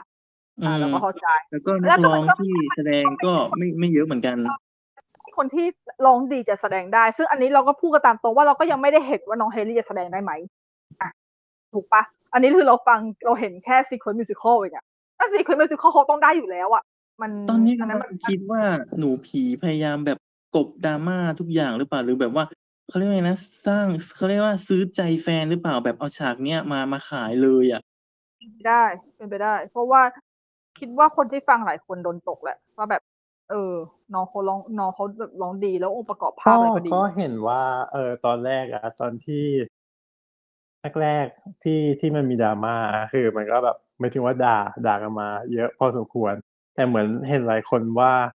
เห็นมีคนได้ยินมานะไม่ถึงว่าพอได้ฟังเพลงอันเต็มอะหรือไม่เกือบเต็มอะนั่นแหละก็คือตอนนี้ก็คือแบบพลิกหน้ามือเป็นหลังมือแล้ว ใช่ก็นั่นแหละมัก็นก็เป็นอาจเรื่จะองเป็นถูไปกแล้วได้ แหละที่ตัดสินใจว่าเอาฉากเด็ดเนี่ยมาขายเลย แบบจะได้แบบซื้อกันไปเลยเขาเรียกว่านะแบบขายกันตรงๆไปเลยอะว่า จะเปลี่ยนใจได้ไหมอะไรอย่างเงี้ยเนาะอือืม มได้อะเนาะก็ต้องรอดูนะจ๊ะ น่าเซลมากหนังปีหน้านะพฤษภาปีหน้ารอไว้อืมใช่ก็ต้องรอไปซึ่ง คือจะบอกว่าที่อยากดูมันไม่ใช่แค่ว่าแบบน้องคนนี้แสดงหรืออะไรไม่เกี่ยวกับพี่ไม่เกี่ยวนะคือสำหรับแล้วเอาตรงๆปะกับ Little Mermaid ปี1989มันก็ไม่ใช่ดิสนีย์ที่พี่ชอบแรงบนบท แต่ไม่ได้ไม่ชอบคือเราชอบ แต่ว่ามันแค่ไม่ได้อยู่แบบแรงสูงแบบว่าหูเรื่องนี้แบบรักมากหรืออะไรอย่างนี้มาก ก็คือแบบอยู่ในระดับดีดูบ่อยๆก็ได้ แต่ว่าไม่ดูก็ไม่เป็นไรอะไรอย่างเงี้ยแบบเฉยๆอะไรอย่างเงี้ย อืมอืแต่มว่าสิ่งที่ชอบคือที่อยากดูคือล็อบมาเชลกับนั่นแหละเขากำกับเรื่องอะไรนะ คุณล็อบมาเชล Into the Woods อ๋อเราจะอย่างว่าเนาะหลายๆคนก็ไม่ชอบ Into the Woods ไม่ดูเดอะวูดเขาก็ดูเขาก็ร้องกำกัไห้บใช้เลยได้นะเฮ้ยมันสนุกก็ตายดีจะตาย ชอดีจะบ ตายแต่ถ้าคนไม่ค่อยชอบง่ะแงมันมันเพลงอาจเยจะอะเป็นไป ดิจิทัลจ๋าเกินมั้งจนแบบ หรือมันเขาเรียกว่าไงนะในเรื่องมันขัดกับเวอร์ชันดิสนีย์เพราะว่าเขาจะอิงจากต้นฉบับแบบนิทานกริมมามากกว่าอย่างนี้หรือเปล่า ก็อาจจะมันก็แต่ Into the Woods มันมีอิชชูประมาณมันมีแบบมันมีปัญหาประมาณหนึ่งตั้งแต่สมัยที่เป็นบอดเวย์แล้วเว้ย เพราะว่าอืมด้วยความที่เนื้อเรื่องมันกิมจ๋าแล้วเอาตรงๆเพลงของ Into the Woods อะเมโลดี้มันประหลาด มันไม่ใช่เพลงที่จะสามารถร้องได้ในลทั่อวงๆไป ตามยาก คือมันเป็นเพเพลลงงที่เปิเป็ดน15 นาเป็นที เป็นเป็นเป็นเพลงที่ละครเวทีอะเป็นเพลงที่เหมาะกับแสดงบนละครเท่านั้นแบบบนเวทีเท่านั้นเลยอย่างเงี้ย มันเลยมันเลยทำให้มันไม่ค่อยแมสด้วยส่วนหนึ่ง เพราะว่ามันไม่ค่อยมีคนเอาไปIVD ใครมันจะไปบ้าแบบ on the step of the palace ที่อื่นมันไม่ใช่ลองมันลองยากมากนะเพลงนี้สกิลก็โคตรยากเลยขอโน้โทตไม่ษ แรกเออโอ้มีคเน้นองลองเขาเรียกว่าไงนะมันไม่ค่อยมีความป๊อปไงมันเอามาร้องเองแยกยากมันยากเพราะอนั่นย่างแหละ โฟเซนเนี้ยเพลงมันมีความป๊อปไงเอามาร้องเดี่ยวก็ได้ ถูกไม่คือดิสนีย์ยุคหลังอ่ะ คือ Into the Woods มันเป็น Broadway มาก่อน ถูกปะอืม มันอือก็ฮึอ่ะแต่ว่าถ้าเป็นแบบ เราไม่ต้องพูดดิสนีย์เอาพูดกับ Broadway ยุคหลังก็ได้หรืออะไรก็ตามอ่ะ เพลงที่เขาพยายามที่จะใส่อะเขาพยายามที่จะให้มันร้องได้ง่ายขึ้นเหรอหมายถึงว่าแบบให้มันสามารถที่จะตัดออกมาเป็นเพลงป๊อปขายแท็กแยกได้ อือฮึอมัย่านงเป็อินนแบคับนโตเนี้ยพี่หลิน มันเป็นหนึ่งในกลยุทธ์ในการขายเพลงและขายเรื่องราว ถ้าเกิดว่าคุณถ้าจะเอาแบบ เป็นเพลงแบบเกือบระซังทรูทั้งเรื่องแล้วก็ร้องตามไม่สักเพลงเลยอย่างเงี้ยมันเนื้อเรื่องมันอาจจะดีเพลงมันอาจจะดีมันอาจจะเหมาะสม มันอาจจะเล่าเรื่องได้ดีมาก ๆเลย แต่ว่ามันขายไม่ออกเลยมันก็มีแล้วอพย่างอ เป็นบ้างที่ขายออกนะ แต่อันนั้นคือเพราะพี่หลินไงใช่ใช่ อันนั้นขายออกด้วยบริบทของเรื่องราวแต่ Into the Woods บริบทของเรื่องราวเทพนิยายก็ยิ่งขายยากเข้าไปใหญ่เลย จริงเนาะมัเพนราะเราไม่ค่อยอยากมันจะฟังเพลงนั่นแหเดีละยวๆออกมาเท่าไหร่อ่ะใช่ ถ้าจะฟังก็คือต้องดูเลยอ่ะ ต้องดูเลยถูกเหมือนกัน คือ Into the Woods ก็คือพี่ไม่ฟังแท็กมันเลยนะคือถ้าเกิดจะฟังก็คือพี่ก็ดูของเรื่อง สารภาพมัมานที่แบบบ อยคือฟังแฮกอย่างเพลิดเพลิน จ้า เพราะว่ามีคอนไม่แทแต่คปกมีร้องเพลงเปิดสิบแต่ห้านาทีแต่ได้ แต่ปกติอ่ะแต่ปกติคือพี่อ่ะกับมิวสิควลทุกเรื่องอ่ะพี่จะไม่ฟังแท็กแยกอยู่แล้ว คือพี่จะฟังทั้งเรื่องเพราะว่าพี่ถือว่ามิวสิควลการที่เราไปฟังแท็กแยกมันบาปเว้ยเพราะว่ามันควรที่จะฟังตั้งแต่1 จนสุดท้าย อือฮึก็เลยแบบมันก็ไม่ได้แต่หลายๆคนมันไม่ได้เป็นแบบพี่ไงคือพี่เป็นพวกข้างมิวสิควลมันก็คนละแบบกัน เออดังนั้นมันก็เลยไม่นี่แปลกฟังเพที่ลงอินทิโดนตันจบไปหลายรอบแล้วแต่ยังดูหนังจริง ๆ ยังไม่จบเลย กระบาป จริงบาปต่อพี่หลินนั่นแหละแต่ว่าถ้าเกิดเอางานที่ล็อบมาเชลที่ติดแบบ ติดตาคนมากที่สุดก็น่าจะเป็นชิคาโกอืมแล้วพี่ว่าเขาทำมิวสิควลดีนะจริง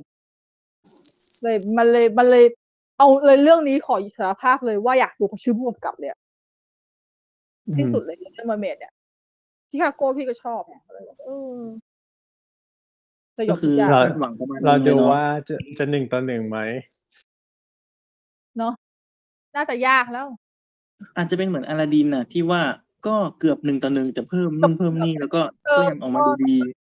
แต่ก็ไม่จริงๆอลาดินไม่1:1เลยนะอลาดินไม่ค่อยมีฉากที่เหมือนในการ์ตูนเลยน้อยมากแต่ว่าการดำเนินเรื่องราวคล้ายๆแต่ในขณะที่บางเรื่องฉากเหมือนในการ์ตูนเปียกแต่เพิ่มนู่นเพิ่มนี่แทรกเข้ามากับกลายเป็นว่าการที่เพิ่มแทรกเข้ามามันดูล้นมากกว่ามันดูแบบดูไม่ค่อยสมูทกับอันเดิมแต่อันนี้ดูในตัวอย่างรู้สึกว่า CG โอเคนะใช่ก็อาจจะคนละทีมงานหรือไม่ก็แบบคาดหวังนะคาดหวังกับอันนี้มากเลยนะ CG เรื่องนี้จริงเพราะว่าจริงๆเรื่อง CG ใต้น้ำอะไรสมมุติต้องนั่นไหนเออโซล่าอีกอ่ะกินหนวดแต่อยากจริงๆอยากฟังโอซูล่านะอยากฟังเมลิซ่าใจอะไรที่พึ่งพาทำไมร้องเพลงไทยกันเนี่ยวะคนไทยเป็นค่ะนั่นแหละอยากฟังก็ไม่รู้ว่าจะเป็นยังไงเนาะใช่แต่คงร้องได้แหละมั้งไม่รู้บางทีดิสนีย์ก็ชอบเอาคนที่ร้องไม่เห็นไม่เป็นมาร้องวะโอ๊ยคือไม่พูดอาจจะเปิดแต่หมายถึงว่าในทีเซอร์แอบมืดๆเหมือนกันนะดูแอบมีความขี้เกียจทำ CG หรือเปล่าอาจจะยังไม่ไฟนอลหรือไม่ก็แบบอาจจะมืดอย่างนั้นจริงๆหรอแต่มันมืดอย่างนั้นจริงๆแม่มีแอบมีคนเขียนเหมือนกันว่าแบบหรือว่าเขาตีความให้แบบว่าโลกใต้น้ำมันดูมืดดูไม่น่าอยู่เลยอย่างนี้แต่อันนี้มันพี่ยังไม่ค่อยอยากจะซื้อไม่อยากจะแบบคอนวินซ์ว่ามันใช่ทฤษฎีนี้หรือเปล่าเพราะว่าอย่างแรกคืออย่าลืมกันนะคะว่ามันมีเพลง Under the Sea อือฮึแล้วเพลง Under the Sea มันสดใสมากเวอร์ไม่คิดว่าไม่ถือว่าต้องแยกกันไม่ถือว่าตรงนั้นคือมันแบบเป็นใกล้ๆผิวน้ำหรือเปล่าอยู่โซนแบบว่าเป็นปะการังไงมันก็จะสว่างกว่านี้แต่อันนี้คือมันแบบมีความลึกลงมาที่แบบเรือจมได้อะไรอย่างเงี้ยมันเลยแบบมันจะมืดหน่อยเป็นโซนที่มันจะมืดหน่อยอะไรอย่างนี้แยกโซนกันรอดูครับเพราะทีนี้หนังคนแสดงก็หมดแล้วเนาะก็ไปต่อที่อะไรพิกซ่าก็ออกไลน์อัพที่เอาตรงๆเลยป่ะก็คือไม่น่าสนใจเลยสอรี่โอ้ยยังไม่มีอะไรนะน่าสนใจเลยยังไม่ค่อยซื้อเท่าไหร่ไม่ซื้อสักเรื่องเลยด้วยแม้แต่เรื่องที่เขาขายกันอย่าง Elemental เพราะไม่เห็นความจำเป็นว่าต้องทำมาทำไม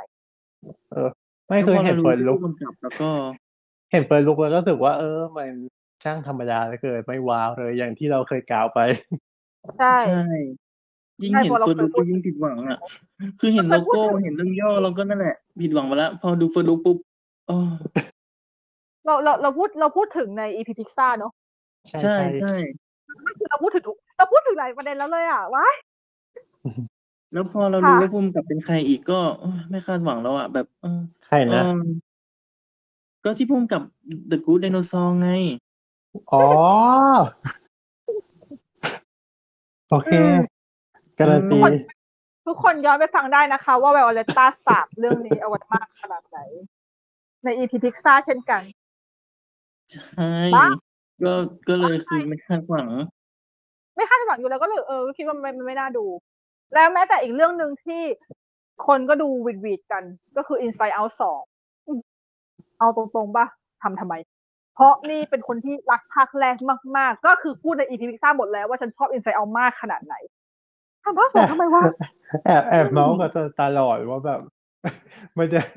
ภาค2นี่คือมันจะมีพอนี่มั้ยไม่ฮอนนี่ H O R N Y อ่ะฮอนนี่ไงก็สมัยอยู่ฮอนนี่มีตัวใหม่เพิ่มขึ้นมาเป็นอารมณ์ใหม่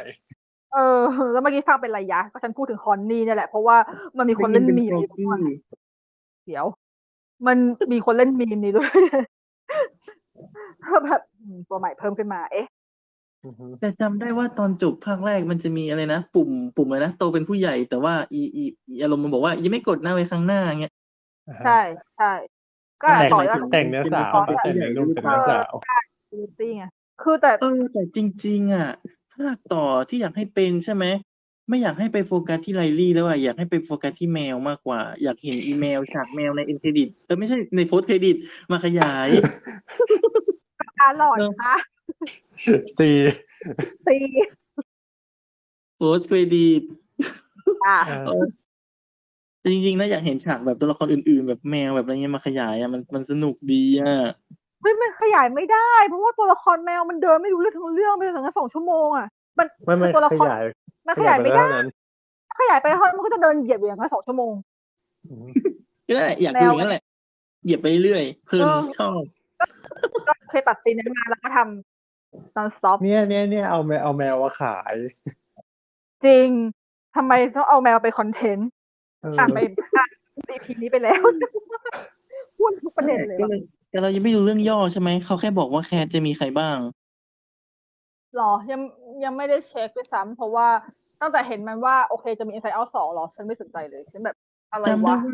อารมณ์มันมี5คนใช่ไหมอารมณ์มี5อารมณ์ใช่ไหมภาคแรกอ่ะเหมือนกับมัน3มั้งอีก2ยังไม่ได้กลับอ๋อแวบๆแต่ก็ไม่ได้อะไรมากโอ้แต่ก็ไม่ได้คาดหวังเท่าไหร่อ่ะ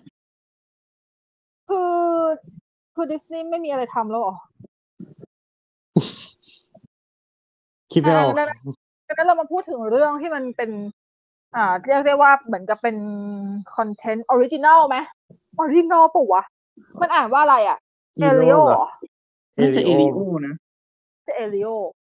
อันนี้เหมือนจะฉายลงนะถ้าจะไม่ผิดฉายลงแต่ว่ายังไม่ซื้อคอนเซ็ปต์ยังไม่ถ้าดูไม่มีติดหนึ่งแล้วคิดว่าเอ็นดาวนั้นคิดว่านี่คือทูตจากโลกแค่มันดูแบบน้อยมากเลยอ่ะใช่ก็อันนี้ก็ยังพูดเลยไม่ได้เนาะแล้วก็อีกเรื่องนึงมีที่เป็นซีรีส์ใช่ไหมใช่น่าจะเกี่ยวกับเบสบอลมั้งดูจากรูปแบบคือพอเป็นซีรีส์พี่ก็เลยแบบไม่ค่อยคุณอย่างว่าเราไม่ค่อยดูซีรีส์เยอะขนาดดูไปกี่เรื่องเองก็เลยแบบไม่ได้ตื่นเต้นเลยแล้วพอเป็นเรื่องเบสบอลเราก็ไม่อินก็คงปล่อยผ่านก็คงปล่อยผ่านใช่ส่วนสาย Disney Animation ที่จะทำก็จะมี2เรื่องมี Wish ซึ่ง Wish เนี่ยภาพ Wish เนี่ยมันพิเศษที่ว่าหนึ่งในผู้กำกับคือคุณฝนวีรสุนทรก็เพิ่งเป็นคนที่ทำ Storyboard ให้รายาก็ว่าคือคุณนั่นแหละก็เขาจะมากำกับคู่กับคริสบัคก็ทำ2คนส่วนบัคนี่เขาทำโพสเซนเนาะใช่ไหมใช่คริสบัคกับอีกคนหนึ่งลีอ่ะอะไรสักอย่างลีจะไม่ได้โพสเซนกับ2คนมีคนอยู่เดี๋ยวอันนั้นแหละก็ Wish ก็คือจะเป็นทางดิสนีย์เคลมว่าเป็น another African American princess ที่ดังอะไรนะคนแรกเป็นอันใช่ไหมชื่ออะไรนะเจ้าหญิงกบใช่ไหมไม่ใช่ไหมใช่ที่เป็นเจ้าหญิงคนดำแต่ว่าแต่ว่าในอย่างของเทียน่าเนี่ยของเทียน่าคือเป็นคนดำอ่ะใช่แต่ว่าเป็นเรื่องในอเมริกาไงแต่ว่าอันเนี้ยคือเหมือนกับจะเป็นเจ้าหญิงของที่แอฟริกาเลยน่าจะเป็นเกี่ยวกับแอฟริกาแท้ไม่ใช่แอฟริกาอเมริกันคือเหมือนกับว่าน่าจะเป็นเกี่ยวกับชนเผ่าทางฝั่งแอฟริกาแต่มันก็มีประเด็นนิดหน่อยที่คาแรคเตอร์ดีไซน์ที่มันดูแล้วไม่แอฟริกันมันดูเป็นละตินมากกว่ามันเหมือนกับอะไรนะมันเหมือนกับตัวในอินเซนโตอ่ะชื่ออะไรนะมันเหมือนกับเจ๊อิซาเบลล่าเลยอ่ะอิซาเบลล่าเสกดอกไม้บานใช่คุณดอกไม้อ่ะแบบเดินโปรยดอกไม้ชุดเหมือนผมเหมือนหน้าเหมือนพี่น้องคอนตามกันมาแน่นอนคือฉันเห็นแบบแรกคือแบบตอนแรกยังไม่ได้เห็นชื่อเรื่องหรือเห็นอะไรเลยฉันเห็นผ่านๆปุ๊บพี่ฮะนี่อิสเตอร่ามีทางแก้ของว่าเฮ้ยเอ็นพันโตมีสปอร์ตเว้ยพอไปอ่านปุ๊บมันไม่ใช่เฮ้ยแต่มันเหมือนจริงเหมือนมากแต่ว่าคือเขามีแบบข้อคอรหานิดนึงเรื่องโอเคเรื่องคาแรคเตอร์ดีไซน์ที่มันไม่เป็นแอฟริกันขนาดนั้นด้วยแล้วอีกอย่างนึงก็คือคนภาคซึ่งคนภาคก็คือแอดรีอาน่าเดอะบอสที่เพิ่งชนะออสการ์สมทบหญิงยอดเยี่ยมจาก West Side Story ปีล่าสุดซึ่งอันนั้นก็ละตินนี่ใช่ก็เลยแบบดิสนีย์ทำไมเห็นทำก็ทำไม่สุดเนาะจะทำอะไรก็ทำไม่สุดทำอะไรประหลาด นั่นสิแบบหรือว่าดีลง่ายเหรอก็ไม่น่าจะทำอะไรเหมือนแบบพยายามที่จะพยายามแล้วอะแต่ว่าก็ไม่ก็ไม่สุดอะก็เลยมีคนแบบมานี่เพราะว่าคือถามว่าAdriana The Bossดีไหมอะพะดีแล้วแหละแหมระดับฝีมือเขาอะเนาะเรายิ่งWishเป็นมิวสิคอลหรือเปล่าน่าจะเป็นมิวสิคอลอะคือถ้าได้Adriana The Boss สัมภาษณ์มันต้องเป็นมิวสิคอลสิใช่เพราะเขาฝากผลงานน่าจดจำกับอะไรนะเพราะเขาควรต้องได้ร้องเพลงเว้ยเรื่องก่อนหน้าเขาเล่นเรื่องชื่อว่าอะไรนะเวฟไซส์ใช่ไหมสตอรี่ไงก็ที่ชนะยอดเยี่ยมเวฟไซส์สตอรี่แหละเขาคือเขาควรต้องได้ร้องเพลงสิแต่แค่มันก็เนี่ยแหละติดปัญหานิดหน่อยก็เดี๋ยวรอดูว่าหนังจริงจะออกมาอะไรดิสนีย์แยกไม่ออกเหรอระหว่างว่าหมายถึงว่าสีผิวที่เป็นละตินกับคนแอฟริกาแยกไม่ออกหรอกแค่เห็นว่าเป็นสีผิวก็คือนับรวมเหมารวมแล้วเหรอแย่มากเพราะคิดว่ามันก็น่าจะมีนะนักแสดงเชื้อสายแอฟริกาที่ก็ร้องเพลงได้อะไรได้มันก็ต้องมีสิระดับนี้มีสิคนเก่งอยู่แล้วเนาะไม่น่าจะแบบอะไรอย่างนี้ไปเฟ้นหาของจริงก็ได้แหมทีต่อยนะอะไรนะโมน่ายังหาได้เลยใช่มอน่าก็หาคนที่เป็นแบบพื้นเพตามชาติที่กำหนดเลยได้แล้วหรือเขาไม่ใช้คนซ้ำคือถ้าเกิดสมมติว่าไม่ติดปัญหาแล้วใช้คนซ้ำนะอานิต้าทีโรสที่ร้องที่ภาพเป็นเทียน่าเขาก็เป็นแอฟริกันนั่นแหละเขาจะมารับบทซ้ำได้เหรอเกิดเขาถ้าเขาจะวางตัวเป็นพินเซสคนใหม่อย่างเงี้ยไม่ได้หรอกมันจะเป็นพินเซสซ้ำสองคนใช่เพราะมันไม่ใช่ภาคไทยถ้าภาคไทยซ้ำได้เลยดูอย่างคุณวิชญานี ว้ายสามคาแรคเตอร์นะคะนั่นน่ะทั้ง3เทียน่าเอลซ่าแล้วก็นาร่าอ๋อนี่ทีหน้าก็เป็นเขาเหรอใช่เรื่องแรกเลยจำไม่ได้เลยอ่ะคิดว่าตอนนั้นคิดว่าหมอมันหมายถึงว่าสีผิวใกล้กันด้วยก็เลยเอาเดาก็อาจจะด้วยส่วนหนึ่งแล้วโทนเสียงก็ใกล้กันด้วยสิ่งใหญ่เนาะประมาณนั้นแล้วก็มาเอลซ่าแล้วก็มานาร่าถ้าภาคไทยได้ทำได้แต่ถ้าคือออริจินอลไม่ได้นั่นแหละแต่ว่าก็ในเมื่อจะไม่เฟ้นไม่อะไรแต่ถ้าอย่างนั้นเนี่ยก็ไม่ต้องกระแดกเขียนว่าเป็นแอฟริกันก็ได้ป่ะวะเขียนละตินไปเลยทำละตินสิเดี๋ยวเอง sorry ทำไมคะเอ็นคันโตละตินเรื่องเดียวมันพอแล้วเหรอพอแล้วเนี่ยอะไรก็ละตินอ๋อลืมไปเอ็นคันโตเรื่องเดียวพลังงานหมดพลังงานหมดเพราะเพลงพี่ลินคือนักร้องในเรื่องพลังงานหมดเพราะถ้าเกิดว่าเป็นลาตินแล้วก็เป็นเพลงพี่ลินเนี่ยนักร้องก็คือตายใช่เอาแค่เพลงเปิดก็แบบร้องขึ้นยังไงไหวหายใจทางไหน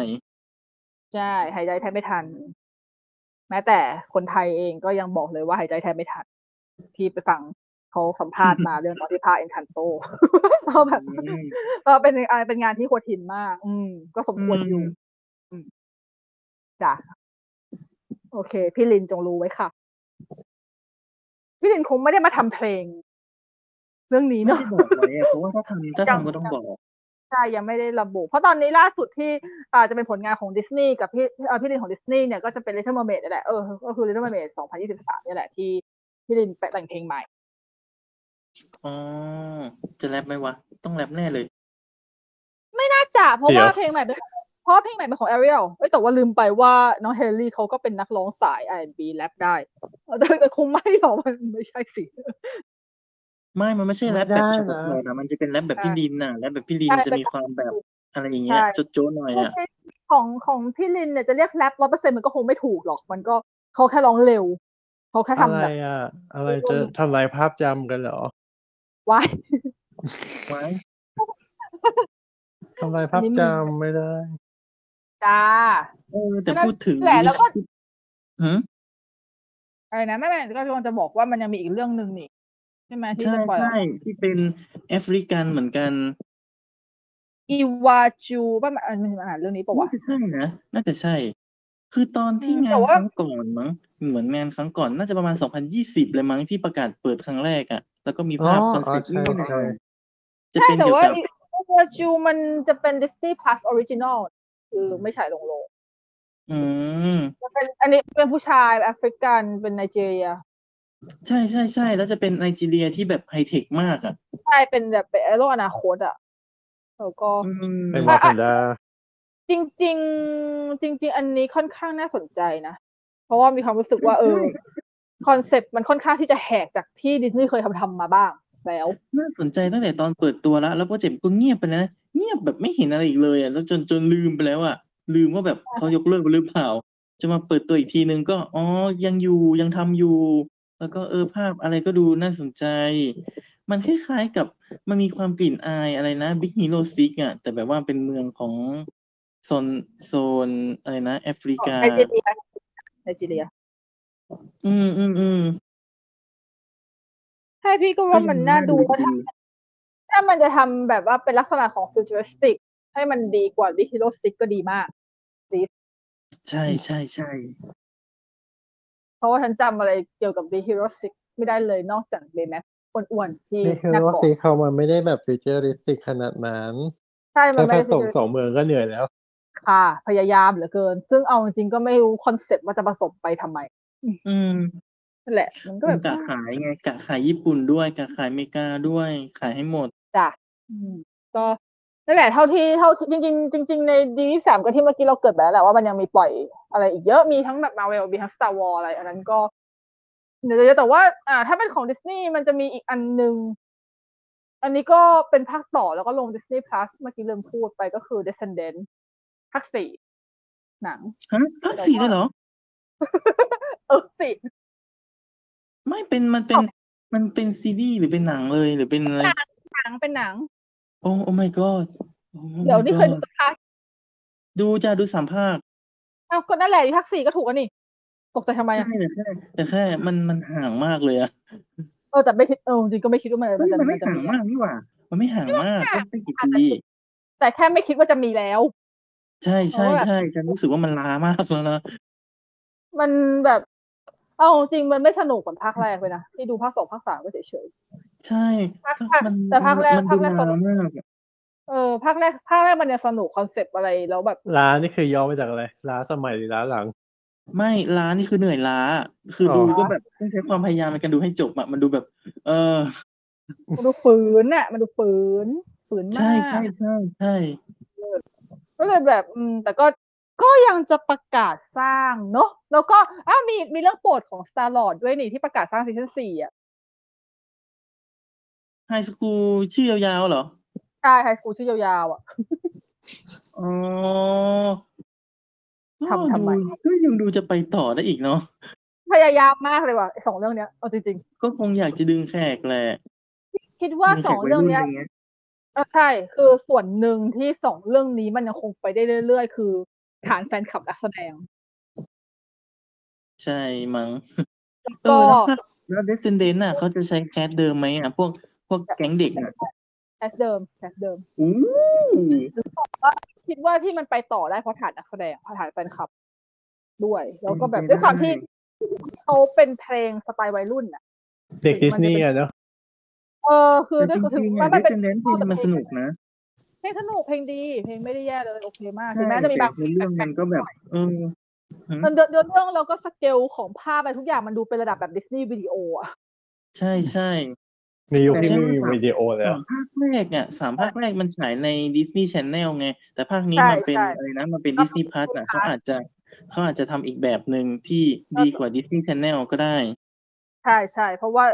อัน Disney Channel ก็คือระดับ Disney Direct to Video จริงมันจะเป็นแบบฉายทีวีเลยอ่ะมันแบบก็คือมันก็ดูแล้วมันก็จะมีคริ้นจ์บ้างเปิดเป็นล้างจานอ่ะ นั่นแหละก็ก็ประมาณว่าหลอกล้างจานบ่อยเหลือเกินไว้เดี๋ยวเปรียบเทียบแต่ก็โอเคนะเพราะว่าคอนเทนต์ Disney Plus ไงมันก็จะแบบมีความล้างจานน้อยลงเพราะว่าเราก็เริ่มมาตั้งใจดูได้อะไรเงี้ยจริงๆแต่ก็นั่นแหละก็ปีนี้งาน G3 Expo ก็ถือว่าจัดโอเคเพราะว่ามันพอมันมีช่วงโควิดเขาก็งดมาถูกป่ะจริงๆมันต้องจัดตั้งแต่ปี2021ปีที่แล้วก็งดมาแล้วก็มาปีนี้แล้วก็ปีนี้ก็มีไลฟ์สตรีมมิ่งใน YouTube ด้วยที่ก็มีดูอยู่แต่ว่าไม่ไหวเพราะด้วยความที่ทำโซนมันแตกต่างคือถ้าเกิดว่าฉันดูนะฉันดูตั้งแต่แบบ 4-5 ทุ่มจนถึงประมาณ 4:00 นอะไรอย่างเงี้ยก็พี่วันนั้นพี่ก็ดูได้ถึงแค่ 2:00 นก็คิดแล้วคือตอนแรกนึกว่าจะแบบเปิดยาวไปเลยแต่ว่าอุ๊ยไม่ไหวว่ะแล้วแบบก็คือพอดีว่าช่วงที่เปิดตอนนั้นเนี่ยไปจังหวะตรงกับที่เปิดเป็นช่วง Disney Legend Ceremony ก็คืองานมอบรางวัลให้กับบุคคลที่จะกลายเป็น Disney Legend ของปีนั้นๆคือ Disney มันจะมีประกาศ Disney Legend อยู่ตลอดทุกในงาน Disney Expo ให้รางวัลน่ะแล้วก็จะขึ้นทำเนียบเป็น Disney Legend ซึ่งแบบว่าปีนึงก็จะมีแบบว่าสัก10คนเลยอย่างเงี้ยแบบมันก็จะมีพิธีมอบรางวัลแล้วก็ขึ้นมาคุยซึ่งมันก็ง่วงๆอ่ะเนาะก็เลยดูได้แบบนิดๆหน่อยๆบางคนแต่ว่าที่ชอบเพราะว่าก่อนที่จะเปิดเซเลโมนี่เนี่ยมันก็จะมีการแสดงซึ่งปีนี้เขาก็เป็นการแสดงที่มิกซ์กันระหว่างDisney Musical on Broadway 3 เรื่องก็คือ Aladdin Lion King แล้วก็ Frozen ซึ่งอันนี้ก็ถ้าใครที่แบบว่าไม่ได้ทันดูอะไรคิดว่าใน YouTube ก็คงมีลงแล้วไปลองดูกันได้ก็สนุกดีใช่ได้เพราะว่ารู้สึกจะใช้ดาราจากเวทีบอร์ดเวย์มาเลยนั่นแหละถ้า G23 Expo ก็ประมาณนี้เนาะครับทีนี้เราก็จะมาคุยกันถึงเรื่องที่เมื่อกี้แอบมียกยอดมันนิดๆหน่อยๆจริงๆเราเคยพูดถึงประเด็นนี้ไปแล้วแหละใน EP จุลินดิสนีย์ความงามตอนยุคสมัยเรื่องเกี่ยวกับประเด็นดราม่าภาพลักษณ์ของนักแสดงแต่ว่าพอดีด้วยคำที่เพิ่งปล่อยทีเซอร์ของ Little Mermaid มาแล้วก็ช่วงนี้ก็คือมี Pinocchio ที่ปล่อยลง Disney Plus ซึ่งตัวของในเรื่อง Pinocchio ก็จะมีประเด็นเรื่องของ Blue Fairy ที่เขาดราม่ากันเยอะในโลกออนไลน์ว่ามันไม่เหมือนกับฉบับปี 1940 อะไรอย่างนี้เนาะก็มันก็ไม่เหมือนจริงก็ต้องยอมรับไม่เหมือนเว้ยแต่ถามว่าไม่เหมือนแล้วมันเป็นอะไรไหมสำหรับพี่อ่ะไม่เป็นไรไม่คือกลุ่มที่เขาต่อต้านก็คือยังคงพูดเหมือนเดิมว่าแค่มันขัดภาพจำกับมันไม่ตรงตามคนตามที่คนเขาเขียนไว้ต้นฉบับแค่นั้นแหละอ้างได้แค่สองอย่างใช่เท่าที่เห็นนะจริงๆมันจะมีประเด็นหนึ่งที่มันละเอียดอ่อนกว่านั้นก็คือบางคนเขาจะมองว่าเหยียดผิวซึ่งอันนี้จริงๆเท่าที่อ่านดูอ่ะคนที่เหยียดมีไหมมันมีแหละแต่ว่าจริงๆมันก็ไม่ใช่ประเด็นหลักนะเท่าที่สังเกตเหยียดผิวคือยังไงนะอ๋อไม่คือแบบคือมันจะมีบางกลุ่มที่เขาพูดว่าคนที่ไม่ชอบอ่ะคือคนที่เหยียดผิวซึ่งจริงๆแล้วเนี่ยพี่มองว่ามันจะไปเหมาขนาดนั้นมันก็ไม่เชิงเพราะว่าคนที่ไม่ชอบทุกคนไม่ได้หมายความว่าเขาเหยียดผิวคนที่ไม่ชอบเขาก็คืออย่างที่เมื่อกี้ปอนบอกว่ามันอาจจะขัดจากภาพที่เขาเคยเห็นในการ์ตูนต้นฉบับหรือว่าภาพที่แบบเขาคิดว่ามันควรจะเป็นหรืออะไรอย่างนี้ก็ว่าไปมันไม่ได้หมายถึงว่าเราเหยียดผิวนึกออกใช่ปะแต่โอเคแต่คนที่เหยียดไหมมันก็มีคนที่เหยียดจริงๆว่าแบบทำไมต้องมาเป็นผิวดำล่ะหูไม่สวยเลยวันนี้มันก็มีคือมันหลายรูปแบบอะอ๋อมันมีอีกแบบนึงที่บอกว่านะมันแค่เอามาทำอาหารกินเฉยๆไม่ได้แบบไอ้จริงๆหรอกแบบเหมือนกับเชิงทำนองยัดเยียดว่าแบบสมัยนี้แล้วอะไรอย่างนี้ใช่ไหมแม่งประเด็นแบบนี้แม่งพูดยากว่ะเพราะถ้าเกิดแบบนี่ไงดิหมายถึงว่าอย่างถ้าเกิดเรื่องผิวสีเราจะเห็นกันเยอะแล้วของดิสนีย์แต่เรื่องอย่าง LGBT อย่างเงี้ยก็คือหมายถึงว่าตัวดิสนีย์หลักอะบริษัทหลักอะคือไม่ได้พูดแต่หมายถึงว่าบริษัทลูกทั้งหมดอะพูดก็คือเพราะว่าบริษัทหลักต้องอย่าง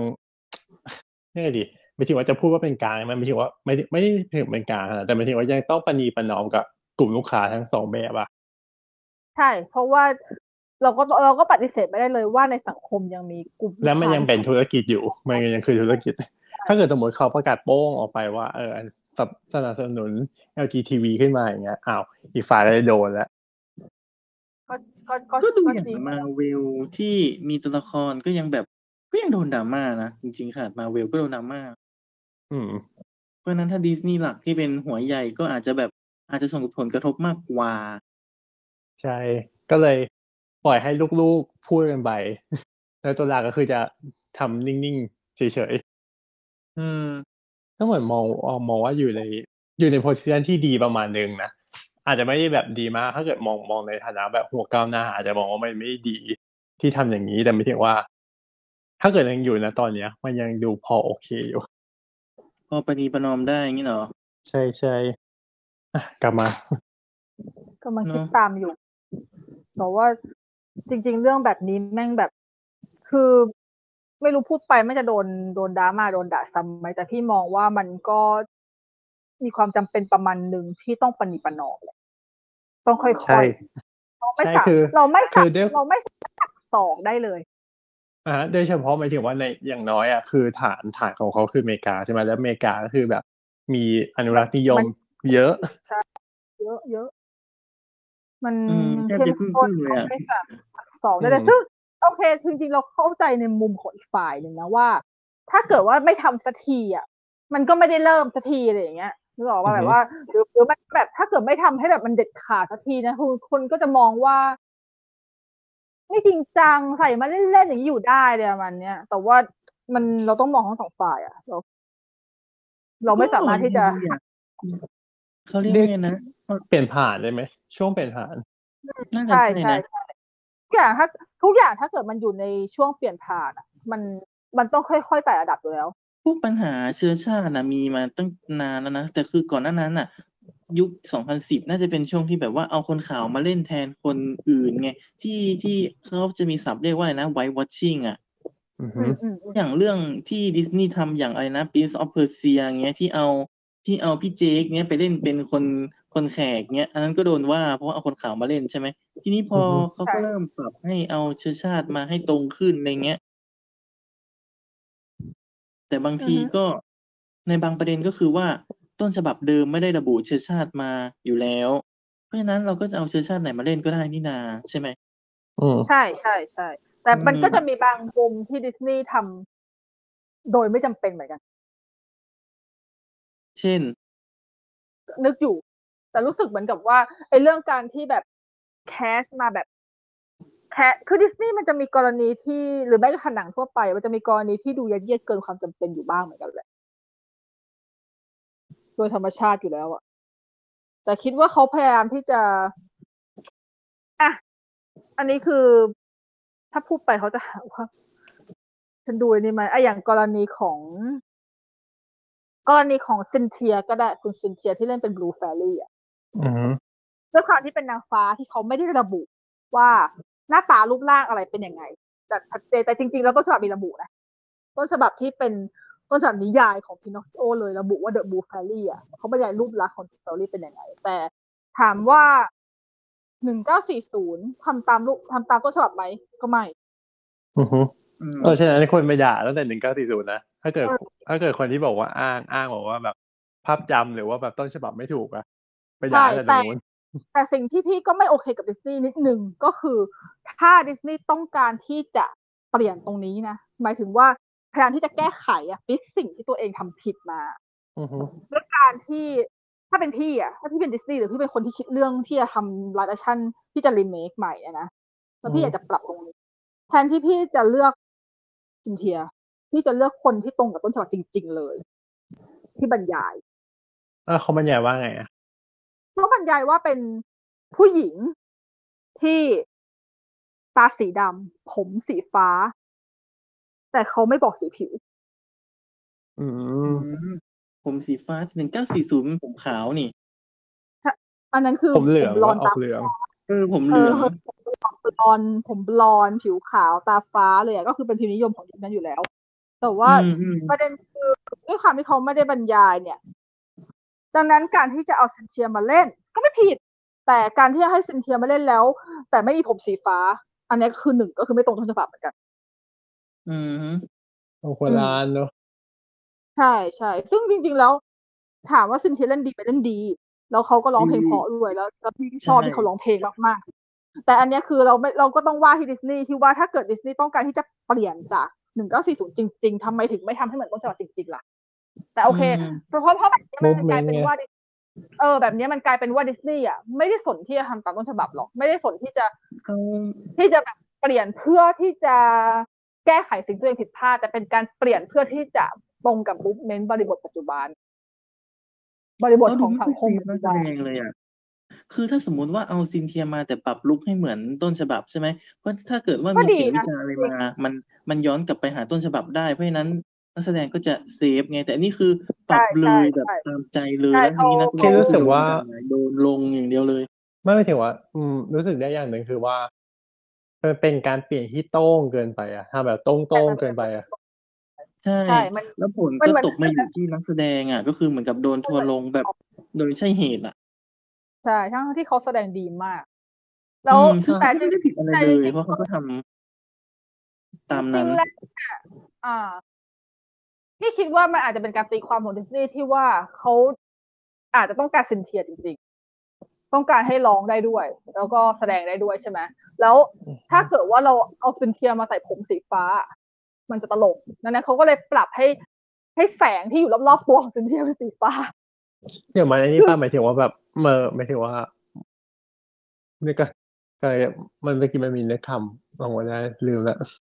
เรื่องอะไรที่หมายถึงว่าแบบอัตลักษณ์ของเขาของนักแสดงอัตลักษณ์ของนักแสดงหรือว่าแบบนั่นนี่แบบว่าเดี๋ยวไปหาว่าปรับนั่นนี่อีกเดี๋ยวมันจะดราม่าเพิ่มกันอีกก็อาจจะแล้วไม่เขาหมายถึงว่าไม่หาว่าแบบเดี๋ยวผิวแบบเป็นผิวดำแล้วไม่มีผมสีฟ้าได้แล้วแบบเป็นผมสลวยอย่างนี้ได้ยังไงอะไรเงี้ยแบบมันยาวเยอะดังนั้นพี่คิดว่ามันก็อาจจะเป็นทางลงที่โอเคที่สุดแล้วในการคุยกันนะว่าโอเคเราได้คาแรคเตอร์ซินเทียมาแล้วคาแรคเตอร์แบบนี้แต่งตัวแบบนี้แล้วมันเข้านะแล้วก็ทำให้แสงรอบๆเป็นสีฟ้าที่เป็นบลูแฟรี่จริงๆมันก็เลยแบบที่พี่ให้ดูพี่ก็ไม่ขัดตาเลยพี่ชอบก็ไม่ได้อะไรนะนี่ก็ดูแล้วก็ใช้ได้แต่แค่เขาแค่ก็เข้าใจได้ว่าแฟนๆที่จะต่อต้านเพราะว่ามันหักศอกแต่มันโต้งเกินไปมันทำแบบโต้งเกินใช่แต่ว่าอันนี้คือเดี๋ยวพี่นักแสดงอ่ะซึ่งอันเนี้ยพี่อาจจะต้องยกถึงวัตสปอร์ทามอีกรอบคือในวัตสปอร์ทามก็มีบลูแฟรี่แล้วบลูแฟรี่ในวัตสปอร์ทามเนี่ยเล่นโดยคุณเดี๋ยวแป๊บนึงนะขออนุญาตเปิดชื่อจำชื่อเขายาวแต่คาแรคเตอร์ของบูฟารี่ในเรื่องอ่ะเขาไม่ใช่คนขาว 100% หรือเปล่านะถ้าจำไม่ผิดรู้สึกว่าจะไม่ใช่คนขาว 100% บูฟารี่แอนเทรสคีแกนคอนเนอร์เทรซี่ใช่คีแกนคอนเนอร์เทรซี่แต่จะไม่ได้เขาไม่ได้เขาไม่ได้ผิวขาวล้วนเขาจะมีความอันนี้หน่อยเขาจะมีความนวลหน่อยเขาจะไม่ได้ใจว่าเขาเป็นลูกครึ่งชาติอะไรมาแต่ว่าคาแรคเตอร์ที่เขาแต่งออกมาในวัตสปอร์ทามอ่ะก็ออกแนวผิวแทนหน่อยคือเขาแต่งแบบผิวแทนใส่ชุดสีฟ้าแล้วก็ผมเข้มผมสีออกกับดำเลยอ่ะก็เลยแบบมันก็จะมีความเป็นบลูแฟรี่แบบบลูคือจริงๆแล้วพี่เลยมีความรู้สึกว่าคาแรคเตอร์ในวัตสปอร์ทามค่อนข้างที่จะเกือบใกล้กับต้นฉบับแล้วแค่เปลี่ยนคือต้นฉบับด้วยคำที่เขาเขียนว่าแบบบลูแฮร์อ่ะผมสีเงินอ่ะมันดูแบบมันดูยากมากเลยนะที่เราจะทำคาแรคเตอร์ให้มันออกมาดูโอเคอ่ะใช่ใช่ไม่งั้นมันจะกลายเป็นแฟนซีไปเลยอ่ะมันแต่งชุดแฟนซีอ่ะใช่ใช่มันก็ดูแบบประหลาดอ่ะดังนั้นก็เลยคิดว่าการที่เขาตีความออกมาให้เป็นชุดสีน้ำเงินเป็นอะไรเป็นแบบรอบๆสีน้ำเงินเลยก็ตามมันก็ดูเป็นทางลงที่เหมาะสมที่สุดแล้วแต่ในของฉบับ1940น่ะใช่ชุดสีฟ้าแสงก็แบบสีฟ้าหน่อยๆแต่ว่าคือด้วยความที่หน้าพิมพ์นิยมมากผิวขาวปากแดงหน้าเหมือนสโนว์ไวท์เลยผมบลอนมันแทบจะเอาจริงมันแทบจะไม่ได้ดูเป็นอิตาลีเลยซ้ำคิดว่ามันต้องอิตาลีถูกป่ะเหรอก็ต้นเรื่องแบบมันเป็นอิตาลีซูมเอาแต่จริงๆแล้วไอ้เรื่องเชื้อชาติไม่ใช่ปัญหาหรอกเพราะว่ามันไม่เกี่ยวอยู่แล้วแต่อันนี้คือแค่ซูมว่า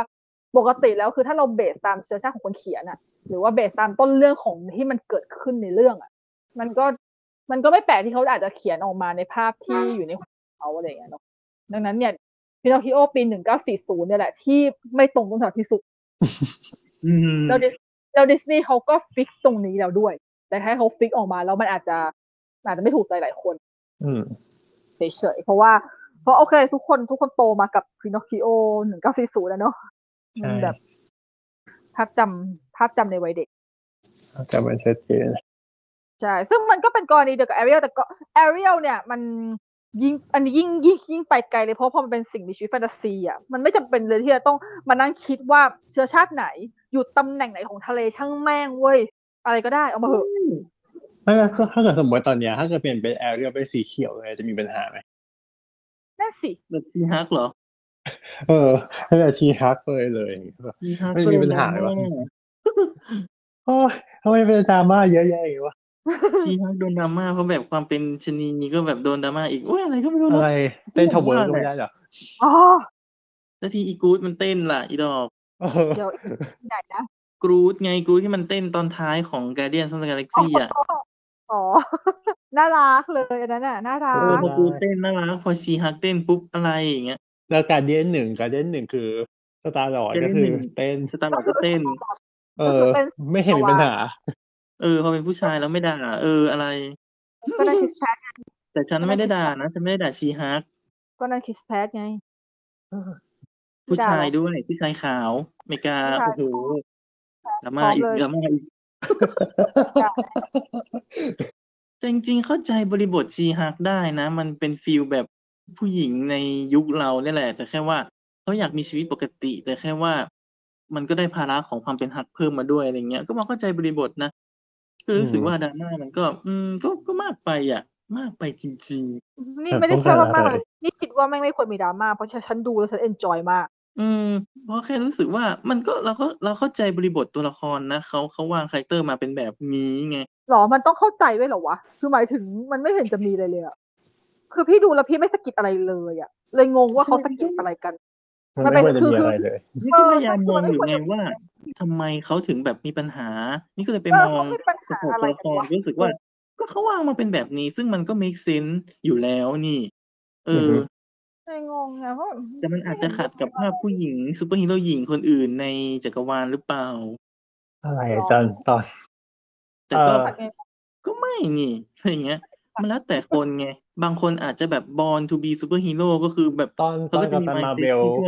ยังไงก็ยังด่าเลยจะเอาอะไรอีกด่าหมดแล้วค่ะกัปตันมาร์เวลเก่งแล้วก็หมายถึงว่าก็แบบมีความจริงจังขึงขังอ่ะก็ด่าอย่างงี้พอไม่จริงจังคือไม่ขึงขังอ่ะด่าอีกเอาอะไรจ๊ะอะไรที่ได้ที่ไม่ใช่ผู้หญิงใช่มั้ยเอาผู้ชายอย่างเดียวเหรอค่ะผู้หญิงห้ามเป็นฮีโร่ว่างั้นห้ามเหนือกว่าผู้ชายวายเยี่ยมมิสมาเวลก็แบบดูหมิ่นดูแคลน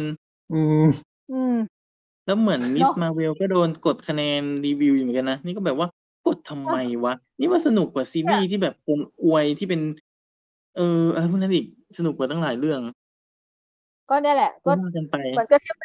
วันเมื่อกี้ตอนต้นรายการที่พี่พูดถึงแหละว่าไอ้การกดคะแนนปัจจุบันน่ะคือคะแนนของหนังปัจจุบันเนี่ยมันก็ด้วยความที่คนดูทั่วไปมันไปกดกันเองได้ทั้งไม่ว่าจะเป็นเปอร์เซ็นต์ใน Rotten Tomatoes หรือว่าใน IMDb หรือแม้แต่ใน Letterboxd ถูกปะมันก็คือดังนั้นเนี่ยการให้คะแนนหนังแต่ละคนน่ะบางคนเขาไม่ได้ให้ที่ตัวหนังด้วยซ้ำเขาให้เพราะเขาเป็นเฮเทอร์ยังไม่ดูหนังด้วยซ้ำแล้วก็กดเลยก็กดเลยกูให้0กูให้1เพื่อให้คะแนนมันต่ำอะไรอย่างเงี้ยคือแบบเพราะมันมีมันเราต้องไม่ลืมมันมีคนประเภทที่ดูแค่คะแนนหนังแล้วตัดสินใจดูหรือไม่ดูดังนั้นการที่คะแนนหนังเรื่องนึงต่ำอาจจะฟังสปอยล์มากดคะแนนอะไรก็ได้จริงคือดังนั้นพอการที่คะแนนหนังมันต่ำมากๆปุ๊บเนี่ยแล้วมันมีแล้วคนอื่นที่เปิดเข้ามาเช็คคะแนนหรือว่าเช็คเพื่อเลือกว่าจะดูหนังเรื่องอะไรเพราะบางคนมันไม่ได้สามารถดูได้ทุกเรื่องเขาก็ต้องเลือกถูกปะแล้วการเลือกเขาก็จริงๆวิธีที่ง่ายสุดก็คือเลือกจากคะแนนแหละว่าคะแนนดูเป็นยังไงคนชอบไหมพอเขาเห็นว่าเรื่องนี้คะแนน audience score มีคนชอบอยู่แค่ประมาณสัก 20% อย่างเงี้ยปุ๊บใจแม่งก็แป้วละ ก็แบบโหแล้วกูจะเสียเวลาไปดูเรื่องนี้ปะวะอะไรอย่างเงี้ยซึ่งมันเป็นผลเสียมากเลยนะจริงๆแล้วอ่ะเพราะบางทีอ่ะการที่ audience score มีอยู่แค่10หรือ 20% 30% น่ะมันไม่ได้หมายความว่าหนังเรื่องนั้นจะแย่หรือเว้ยมันแบบมันคือคะแนนเฉลี่ยไงคือคะแนนเฉลี่ยใช่มันแค่เป็นคะแนนเฉลี่ยนั่นหมายความว่า 20% นั้นเนี่ยคนที่เขาชอบก็คือเขาชอบมันอาจจะมีอะไรดี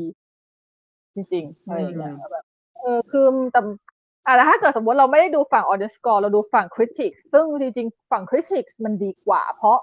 1เราคิดว่าคริติกเขาไม่ไบแอสเท่าไหร่คืออย่างน้อยเขาไม่ได้กดไว้คะแนนเฮเทอร์สอ่ะเพราะเขาดูหนังแล้วเขาต้องดูภาพรวมของมันอยู่แล้วมันก็ค่อนข้างที่จะเชื่อได้ประมาณหนึ่งมากกว่าฝั่ง audience score แต่บางคนไม่ได้กด Rotten Tomatoes บางคนกดดู IMDb อย่างเดียว IMDb อ่ะคนยึดคะแนนเป็นหลักเลยที่แบบ 5.5 6 6.7 อะไรก็ว่าไปอ่ะซึ่งตรงนั้นคือ audience score ล้วนใครก็ไปกดก็ได้ใช่มันออเดนสกอร์ขนาดที่ฉันเคยเห็นเรื่องหนังบางเรื่องที่แบบคนไปกด 9.9 เนี่ยคือแบบอะไรวะมันมีมันแบบมันมีอย่างนั้นจริงๆเราก็เลยนั่นแหละการที่เราเป็นเฮเทอร์ไปกดหนังไปกดคะแนนหนังไม่ว่าจะด้วยเหตุผลอะไรก็ตามหรือว่าถ้าเป็นปัจจุบันนี้เลยเหตุผลหลักๆเลยก็คือ 1. ไม่ชอบนักแสดงไม่ชอบประเด็นของนักแสดง 3. ไม่ชอบภาพจำไม่ชอบที่แบบมันทำลายภาพจำในสมัยก่อนดังนั้นฉันก็ไม่ให้คะแนนหนังเลยนะมันเป็นการทำลายตัวหนังทางตรงด้วยมันไม่อ้อมเพราะว่ามันส่งผลกับรายได้หนังผลตอบรับของหนังหลายๆอย่างอะไรประมาณนี้แหละพี่ก็เลยมีความรู้สึกว่าไอ้พวกดราม่าของหลายที่เกี่ยวกับบรรดานักแสดงอ่ะมันเป็นสิ่งที่แทบจะไม่มีความสำคัญอะไรเลยมันไม่ควรจะเกิดขึ้นเลยเว้ยกับหนังเรื่องนึงมันแล้วตอนนี้มันก็กำลังเกิดเยอะมากเลยด้วยใช่หนักมากเลยยังไม่เข้าใจใช่มันคือแบบผู้จัดการแบบสตูดิโอหรืออะไรก็ว่าไปนะแต่ว่าบางทีลามไปถึงนักแสดงอ่ะแบบทำมีมทำอะไรที่แบบไปล้อนักแสดงซึ่งแบบว่าเขาก็ไม่ได้ทำอะไรผิดนะเขาก็ทำมันทำเป็นงานของเขาอะแต่ถ้าเป็นกรณีที่นักแสดงทำอะไรผิดอย่างเช่นนักแสดงไปทำตัวเหี้ยไปแบบไปเตะต่อยไปทำร้ายคนอื่นเข้าคุกเลยก็ตามอันนั้นคุณจะด่าคุณจะแบนหนังอันนั้นที่มองว่ามันเป็นใครเฮ้ยคนละหนังอุ๊ยนั่นหมายถึงว่าเป็นเรื่องส่วนตัวไงเราด่าได้เพราะนั้นถือว่าถ้าเราจะด่านักแสดงอะไรไม่ผิดเพราะว่านักแสดงไม่เหี้ยไงจะด่าก็ด่าไปแต่ถ้าว่านักแสดงเขาเล่นไม่ดีจริงๆแล้วก็พูดไปตามเนื้อผ้าแล้วก็พูดว่าอันเนี้ยคือเขาแสดงแย่ว่ะเพราะว่าไปแต่ไม่เห็นแค่เว็บแรกก็คือไม่ตรงแล้วก็เอาไปด่าอีกหน้าเขาเหมือนนางเงือกหน้าเขาเหมือนอีตัวอะไรวะตัวสัตว์ประหลาดในแฮร์รี่พอตเตอร์อย่างเงี้ยซึ่งอะไรเนี่ยอันนี้ไม่ได้มีคนบอกว่าหน้าเหมือนเงือกก็คือเป็นนางเงือกจริงๆมันชื่อตัวที่เป็นคำด่ามันคือตัวกรีนดิโลอ่ะที่อยู่ในน้ำในแฮร์รี่พอตเตอร์ภาค 4อ่ะใช่แต่แบบว่ามันไม่เหมือนมองยังไงก็เหมือนน่าเกลียดมากเหมือนหน้าแม่มึงมากกว่าอีกดอกไม่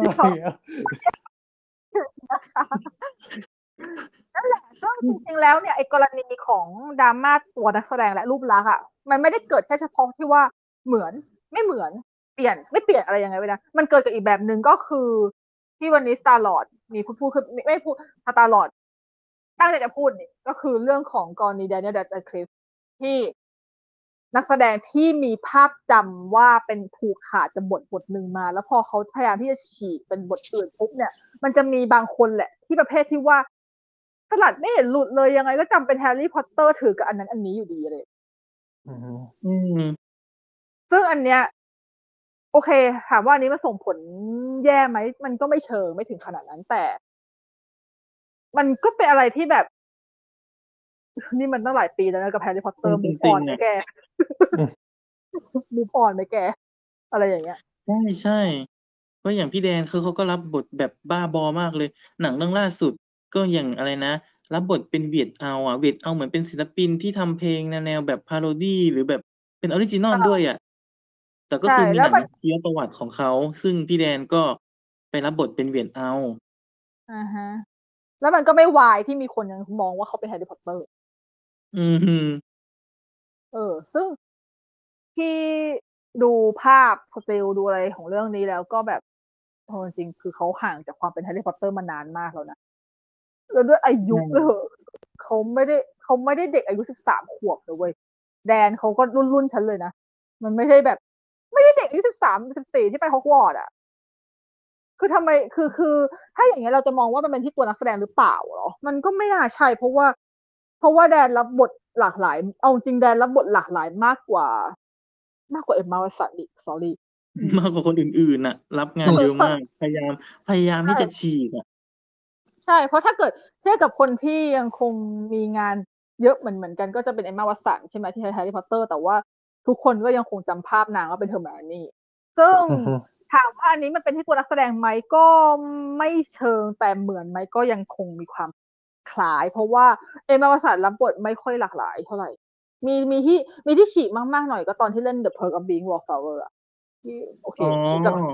กับ The Bling Ring ที่ดูฉีกประมาณนึงแต่แบบเล่นเรื่องอื่นอย่างเล่น Little Women หรือว่าแม้แต่ Beauty and the Beast อะไรก็ยังคงมีความดูเป็นผู้หญิงเนิร์ด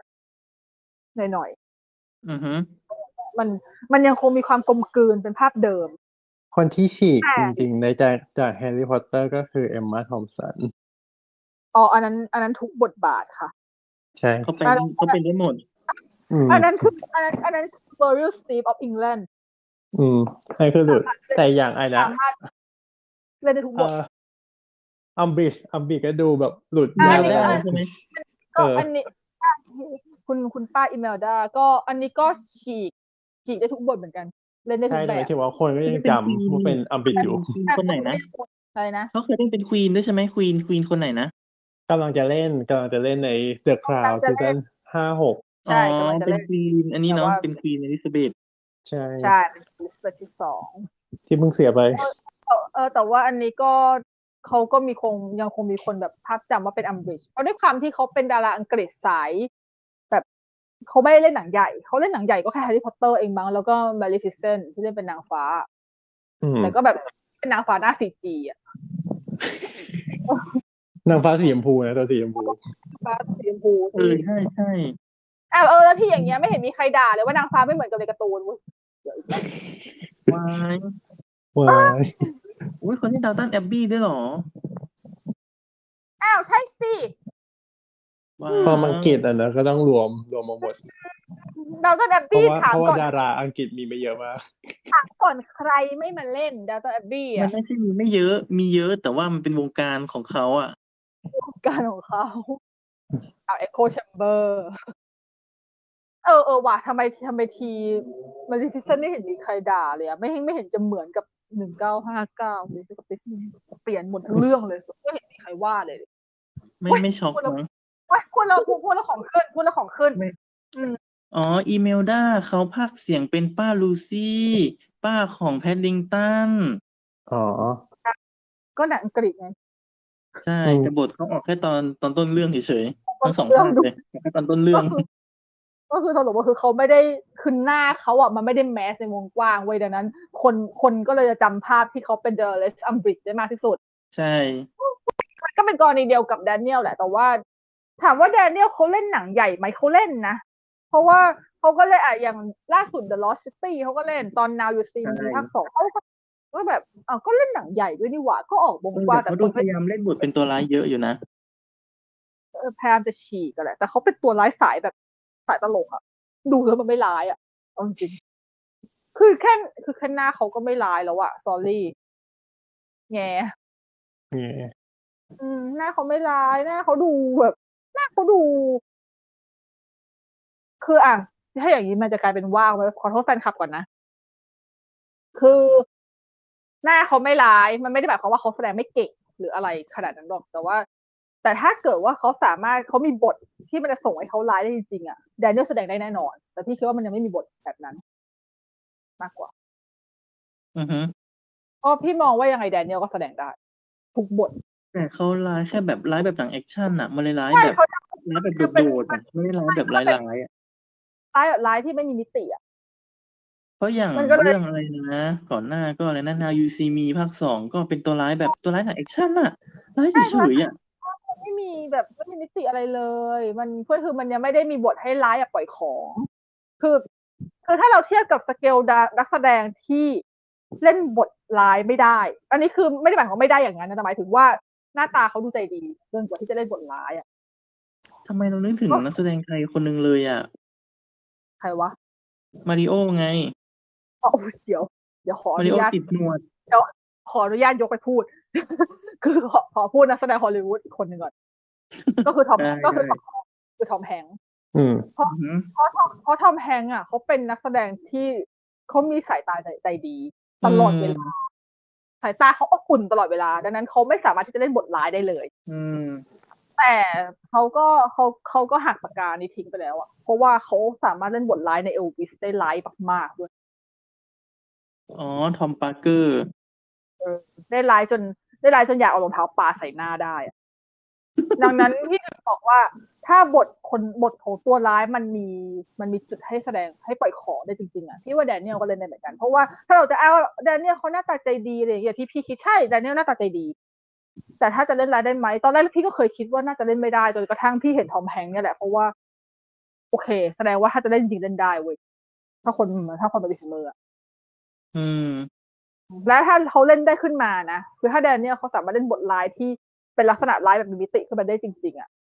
ที่คิดว่าเขาน่ะแล้วอีกอย่างหนังมันต้องวงกว้างด้วยนะเว้ย คือถ้าหนังมันวงแคบไม่มีประโยชน์ อืหนัม งมันต้องวงกว้างด้วย มันจะทำลายภาพลักษณ์ภาพจำเดิมของเขาได้ค่อนข้างสนิทเลยอ่ะ อืม อืมนั่นแหละ แต่กรณีมาริโอติดหนวดก็คือ อืม ไม่เข้าใจอ่ะพูดจริง ๆ ไม่เข้าใจ ไม่เข้าใจว่าทำไม เพราะว่าอืม ไม่ว่าจะติดตรวจให้ตายมาริโอก็ดูไม่แก่หรอก อืม ใช่ คือเขาเล่นร้ายก็พอได้ ก็น่าจะไปได้ หรือเล่นดีก็ได้แหละ แต่ให้ได้เป็นคนแก่ยังไม่ได้อ่ะ คือได้เป็นคนแก่ได้เป็นผู้กำกับด้วยเรื่องนี้ มายาพิศวงเนาะอืมแค่ดูตัวอย่างก็ครินช์มากแล้ว อ่ะ ซึ่งก็เดี๋ยววันที่ EP นี้ปล่อยก็คิดว่าคนที่ฟังอาจจะได้อ่านรีวิวพี่ไปแล้วนะเพราะว่าเอาวันที่ EP นี้ปล่อยก็คือหนังเข้าพอดีมายาพิศวงไปดูได้ โอ้ จะเข้าแล้วเหรอเนี่ย ใช่แต่ว่าพี่ไปดูรอบสื่อวันอังคาร ก็เดี๋ยวก็จะมาเขียนรีวิวเล่าสู่กันฟังว่ามันเป็นยังไงครับ บอกเราแล้วก็90ใช่เราจะมาบอกเรา90อุ้ยอืม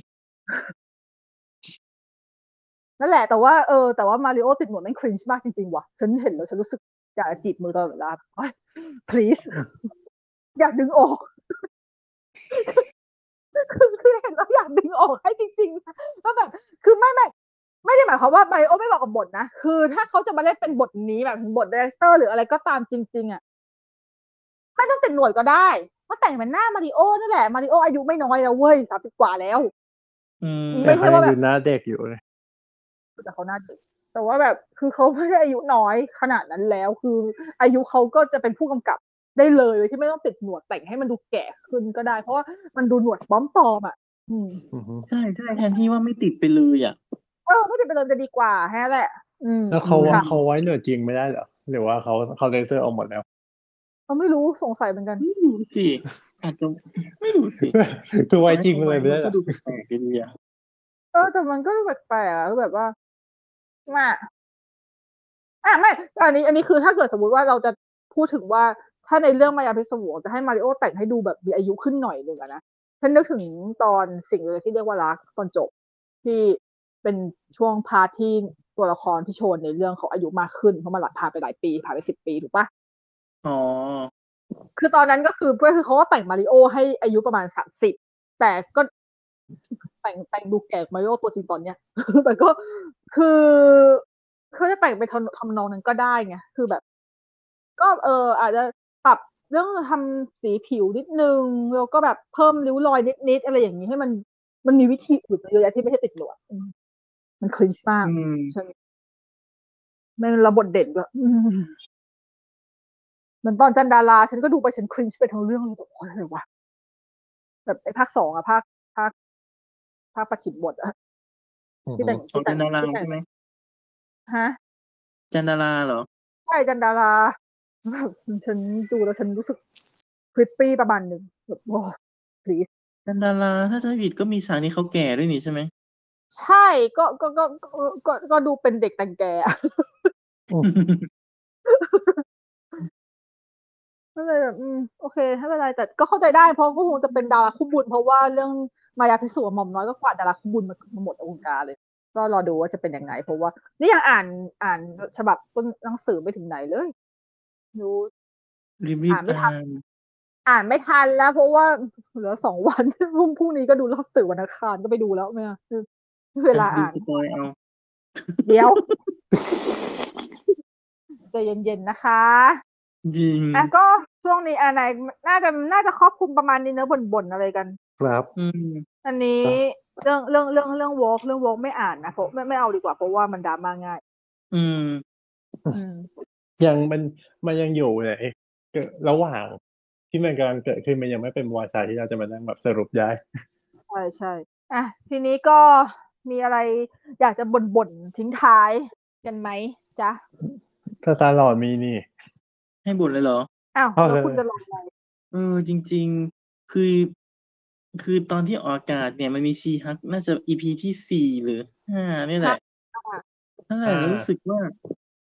ตอนล่าสุดที่ดูอ่ะตอนที่5แล้วใช่ไหมไม่ตอนที่ล่าสุดตอนนี้คือ4ตอนที่4แบบรำคาญมากเลยคือคนแปลซับไทยอ่ะมันแปลตอนท้ายอ่ะว่า end credit นะใช้คำว่า end credit นะคือชีฮักมันจะเป็นซีรีส์ที่ตอนช่วง post credit มันมีอยู่แล้วทุกตอนไงแต่ว่าเหมือนภาษาอังกฤษเขาใช้คำว่า fun tag เงี้ยก็เหมือนกับว่าเป็นแบบเป็นเล็กๆสนุกอะไรเงี้ยแต่คนไทยก็เอาไปแปลว่า end credit ซึ่งมันผิดมากนะเห็นแล้วก็หงุดหงิดมากแล้วเป็นตอนที่จริงๆเป็นตอนที่ไม่ได้แย่แต่ว่ามุกมันคลีนน่ะแล้วพอเราจะดูนี่อีกเราหงุดหงิดกับตอนนี้มากเลยแบบหงุดหงิดอ่ะ end credit ที่อะไรอีกคือทั้งซับทั้งภาคก็ใช้คำว่า end credit หมดเลยแบบหงุดหงิดมากแย่มากคือหมายถึงว่าแปลแค่คำว่า end credit ขึ้นมาโดดๆเลยเหรอไม่คือมันเป็นประโยคนึงอยู่แล้วมันเป็นประโยคนึงแล้วบอกว่าเดี๋ยวแบบอารมณ์ว่าเป็นเรา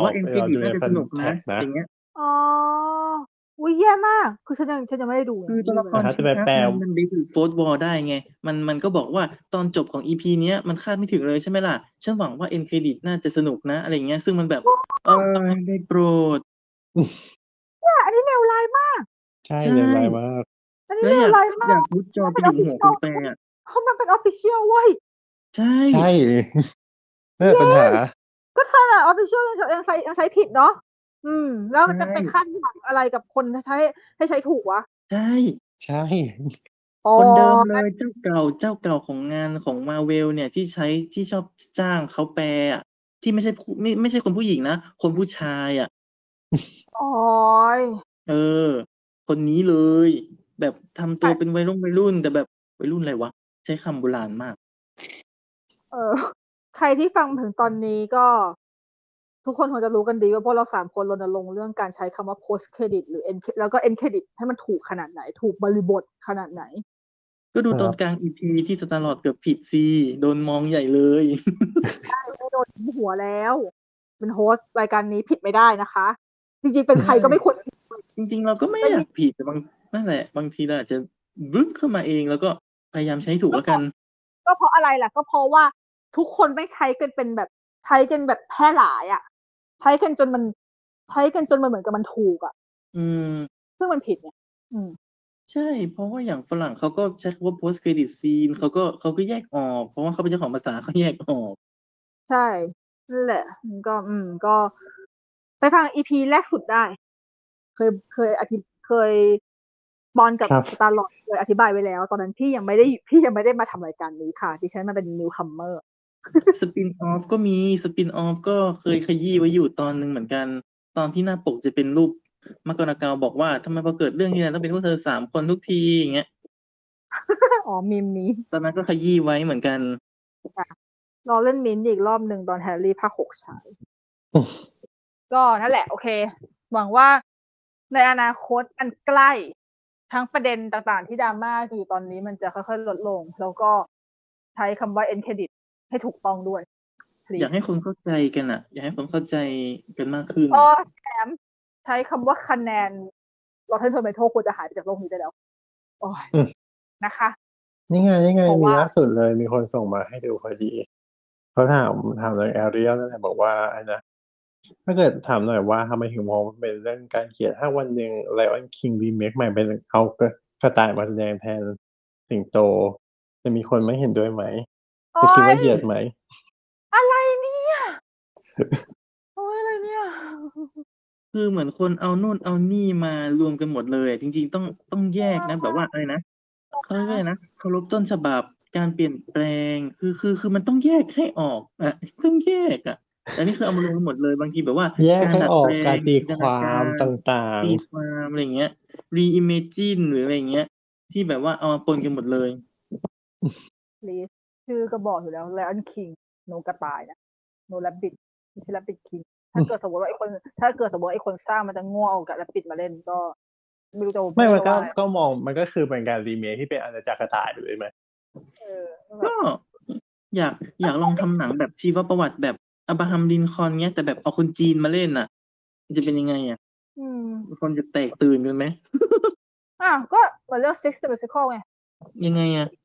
คนที่แสดงเป็นแอนโบลีนเป็นคนจีนไม่เห็นมีใครว่าเลยตอนแสดงเขาพูดแต่ในอังกฤษไหมอ่ะคนอังกฤษอะไรก็สำเนียงอังกฤษอะไรปกติแค่เป็นลุคครึ่งจีนหน้าจีนเฉยๆอ๋อ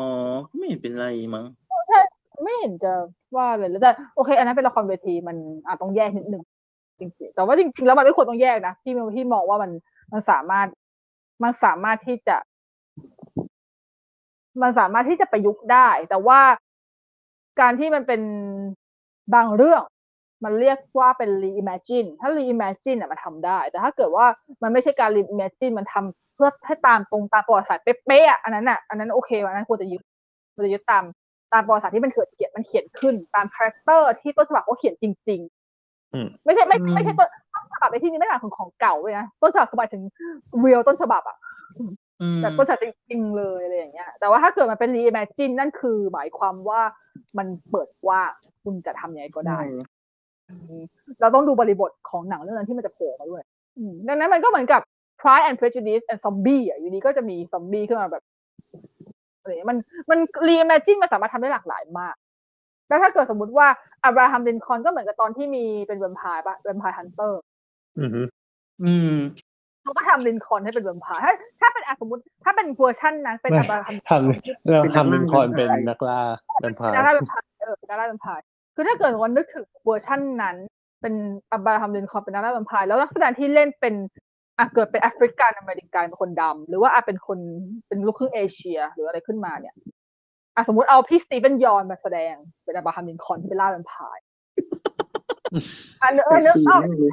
ถามจริงทำได้ไหมทำได้เพราะอันนั้นอ่ะมันไม่ใช่ประวัติศาสตร์แล้วเว้ยมันคือการ reimagine มันคือการแค่เอาชื่อคนกับคาแรคเตอร์บางส่วนของเขามาแต่กูจะเปลี่ยนเรื่องใหม่กูจะเขียนเรื่องของกูอะไรอย่างเงี้ยใช่แค่ล้อประวัติศาสตร์เฉยๆใช่แต่พอมาเป็นลินคอล์นที่สปิลเบิร์กทำใช่ป่ะสปิลเบิร์กทำใช่ป่ะที่ใช่ใช่อันนั้นก็เป็นแดเนียลเดย์ลูอิสแล้วก็เหมือนมากก็ถูกต้องก็ถูกแล้วมันคือมันต้องดูบริบทของหนังว่าเรื่องนั้นเขาต้องการอะไรแต่ถ้าเป็นกรณีของแฟนตาซีชื่อมันบอกอยู่แล้วมันเป็นแฟนตาซีฉะนั้นใช่มันไม่ได้มีข้อจำกัดอะไรแล้วไม่จำเป็นที่จะต้องตามต้นฉบับทุกอย่างใช่แต่โอเคบางคนอาจจะเข้าใจว่าก็ดิสนีย์บอกว่าดิสนีย์จะรีเมคบางเรื่องจากการ์ตูนของตัวเองอะไรอย่างนี้ก็อันนั้นก็ไม่เถียงว่าส่วนหนึ่งแต่ว่าเขาเองก็มีสิทธิ์ที่จะปรับเปลี่ยนคาแรคเตอร์ดีไซน์หรืออะไรได้อยู่ดีโดยที่เขายังเพราะการที่บอกว่ารีเมคจากต้นฉบับของตัวเองไม่ได้หมายความว่าเราต้องทำหนึ่งต่อหนึ่งไม่มีอะไรบัญญัติเลยการรีเมคต้องเป็นการหนึ่งต่อหนึ่งเพราะเนี่ยอย่างตอนนี้รีเมคที่เขาประกาศเพิ่มที่ไม่ได้ประกาศในD23 Expo อันนี้นะแต่ว่ามันมีประกาศว่าจะทำแล้วซึ่งอันนี้คิดว่าข้อมูลทุกอย่างรวมถึงพวกโลโก้อะไรน่าจะเป็นD23 ข้างหน้าก็คือ Hercules แล้วก็ The Hunchback of Notre Dame ว้าวก็คิดว่าเอาตรงป่ะ เดี๋ยวพอแคสออกมาเดี๋ยวก็มีปัญหาจริงๆมีความรู้สึกอย่างนั้นเหมือนเดิมวนลูปเออเดิมวนลูปแน่นอนเพราะแล้วเขาจะทำ Aristocrat ได้ไหมอ่ะทำจ้ะแต่น่าจะเป็นถ้าจะลง Disney Plus อย่า Uncanny เหมือนกับ Piccolo ฉันนะ please จะทำตัวรู้เป็นแบบนั้นไม่ได้นะลูกแม่ไม่ก็คือทำก็คือเป็นแคทภาค2โอ้ยร้องไห้แล้วนะนี่ขนาดชอบแคทมากยังแบบยังรู้สึกว่าฟิกาโลน่ากลัวกว่าแคทอะกลัวใจอย่างสมมติแบบมีคนบอกว่านะ Aristocrat 2030ทำให้แคท2019ดูดีขึ้นมาเลยอันนี้สมมติมันฉาย2030แล้วกันเนาะอ๋อเพราะว่ามันก็มีฉากที่แบบแมวร้องเล่นเต้นระบำด้วยเนอะก็เหมือนกันเลยว้าวก็ถึงพอกันเป็นแคท2ค่ะจริงๆมันก็ไม่น่าทำอ่ะเพราะมันเป็นการ์ตูนมันเหมาะอยู่แล้วไม่จำเป็นต้องทำเลยเว้ยจริงๆ please อย่าทำติดภาพจำเหรอติดภาพจำใช่เราติดภาพจำถ้ามันไม่โอเคเราแค่ไม่ดูไว้ถึงว่าความเหมาะสมของมันน่ะแต่แม่ก็ไม่รู้จะทำอะไรออกมาก็ตามนั้นเราดูแล้วกันเนาะแต่อย่างของกรณี Hunchback อ่ะตอนนี้แคสยังไม่มีอะไรประกาศออกมาทั้งนั้นเลยยกเว้นแค่คนเดียวเท่านั้นที่เฟิร์มแล้วคือจอร์จแกตอ๋อเขาจะได้เป็นคอซิโมโดเหรอใช่ก็พอเข้าใจได้นะเขาหุ่นเขาจะหนุบหนับหนุบหนับหน่อยอ่ะเขาหนุบหนับเราชอบเขานะเขาหนุบหนับมากเลยชอบแล้วที่สำคัญก็คือจอร์จแกตแสดงได้และร้องเพลงได้ทั้งคู่ได้เขาร้องเป็นโอลาฟไงเขาร้องเป็นโอลาฟแล้วเขาก็ร้องเป็นเขาก็แสดงเป็นเลอฟูไงในบิวตี้เดอะบีสต์อ๋อเลอฟูคือเขาร้องเพลงได้อยู่แล้วแต่ถามว่าพี่โอเคไหมพี่เฉยๆมันใจอ่ะมันต้องจริงๆมันก็ต้องดูอื่นแต่อย่างของกรณี Hercules คือยังไม่มีอะไรประกาศออกมายกเป็นชื่อผู้กำกับก็คือGuy Ritchieก็นั่นแหละก็ต้องรอดูว่าสภาพจะเป็นยังไงครับนั้นเดกนี่หวั่นใจมากๆเลยนะเพราะว่าเวอร์ชั่น199เลยนะ95ป่ะอือฮึ1995มันก็ไม่ได้มาจากต้นฉบับโดยตรงอ่ะมันก็ดัดแบบโอ้โหโลกโอ้โหดัดดูโลกสวยมากอันเนี้ยรีอิมเมจินของแท้เลยนี่ก็เลยไม่รู้ว่า Hunchback ของอันใหม่ที่จะทำเนี่ยทำแบบไหนเพราะว่าต้นฉบับของวิกเตอร์อูโก้ก็คือดาร์กมากแบบมากจนแบบว่าผมไม่เหมาะกับดิสนีย์อ่ะในยุคนี้ด้วยอ่ะเพราะเขาเป็นรีใหม่เป็นเวอร์ชั่นที่กำลังไฟไหม้พอดีเดี๋ยวที่คิดว่า Hunchback of Notre Dame อ่ะมีโอกาสสูงมากที่จะทำตามโปรดักชันของบอร์ดเวย์แต่มันไม่ได้ขึ้นบอร์ดเวย์โปรดักชั่นมิวสิคอลไม่ได้ขึ้นบอร์ดเวย์ก็คือมันเป็นการพบกันครึ่งทางระหว่างนิยายกับของดิสนีย์แสดงว่าก็จะออกมาในแนวกับอะไรนะ Into the Woods เงี้ยเหรอเหมือนบอร์ดเวย์แต่ก็เป็นหนังเงี้ยเหรอInto the Woods มันเหมือนบอร์ดเวย์มากกว่าก็เหมือนการแสดงเหมือนเทปก็แสดงสดเกือบจะทำไมเขาไม่ทำโปรช็อตไปเลยเนาะจบๆแต่ว่า Hunchback อันนี้คือพี่หมายถึงเนื้อเรื่องที่คิดว่าเขาน่าจะปรับบางอย่างที่แบบให้มันตรงกับนิยายมากขึ้นแต่ว่าก็คือยังไม่ทิ้งของดิสนีย์อ่ะเพราะถ้าของเหมือนของนิยายมากเกินไปดูเลมิสแล้วกันนั่นแหละแต่ว่า Hercules อ่ะ Hercules เนี่ยมันน่าสนุกที่ว่ามันเปิดกว้างมากเลยว่าคือการที่จะทำแบบไหนก็ได้อ่ะจะทำแบบอิงตามอีเฮอร์คิวลิส1995ดิสนีย์ที่แม่งรีแมจินมาเลเทก็ไม่เพราะว่าเดี๋ยวเฮอร์คิวลิสเป็นคนดำแน่นอนชัวร์แต่ก็แบบคือเราก็แต่รู้สึกเหมือนกันได้ข่าวแบบนั้นเหมือนกันก็ต้องรอดูเนี่ยจะเดียดมากเลยวายก็รอดูเนาะเดี๋ยวอะไรก็คงค่อยๆโผล่มาแหละดิสนีย์ทำอะไรเร็วอยู่แล้วเดี๋ยวนึกจะโผล่มาก็โผล่มาตุ้มๆเลยใช่ๆทำ CG เร็วมากว้าวค่ะก็ตามนี้หอมปากหอมคอเบาๆไม่เบานะน่าจะนานอยู่นะเนี่ยก็นานอยู่เหมือนกันนะเนี่ยตอนแรกก็นึกว่าจะแบบไม่ได้ยาวมาก หรือเปล่าวะครับเธอพูดอย่างนี้ทุก EP อ่ะอยากทุก EP ครับโอเคค่ะงั้นก็ตามนั้นครับก็ฝากรายการเราไว้นะครับก็รับฟังได้ทางทุกแอปพอดแคสต์นะครับเพียงเสิร์ช3โคกรีโอแล้วก็ติดตามช่องทางติดต่อของเรานะครับ Twitter @theopeningcast นะครับแล้วก็ Twitter 3โคกเรดิโอแล้วก็ช่องทางอื่นของ3โคกเรดิโอนะครับแล้วก็รอติดตามนะครับว่า EP หน้าจะพูดกันถึงเรื่องอะไรสำหรับวันนี้ลากันไปก่อนผมก็มา EP หน้าสวัสดีครับสวัสดีครับก็ปิดรายการนานตะกักเนาะ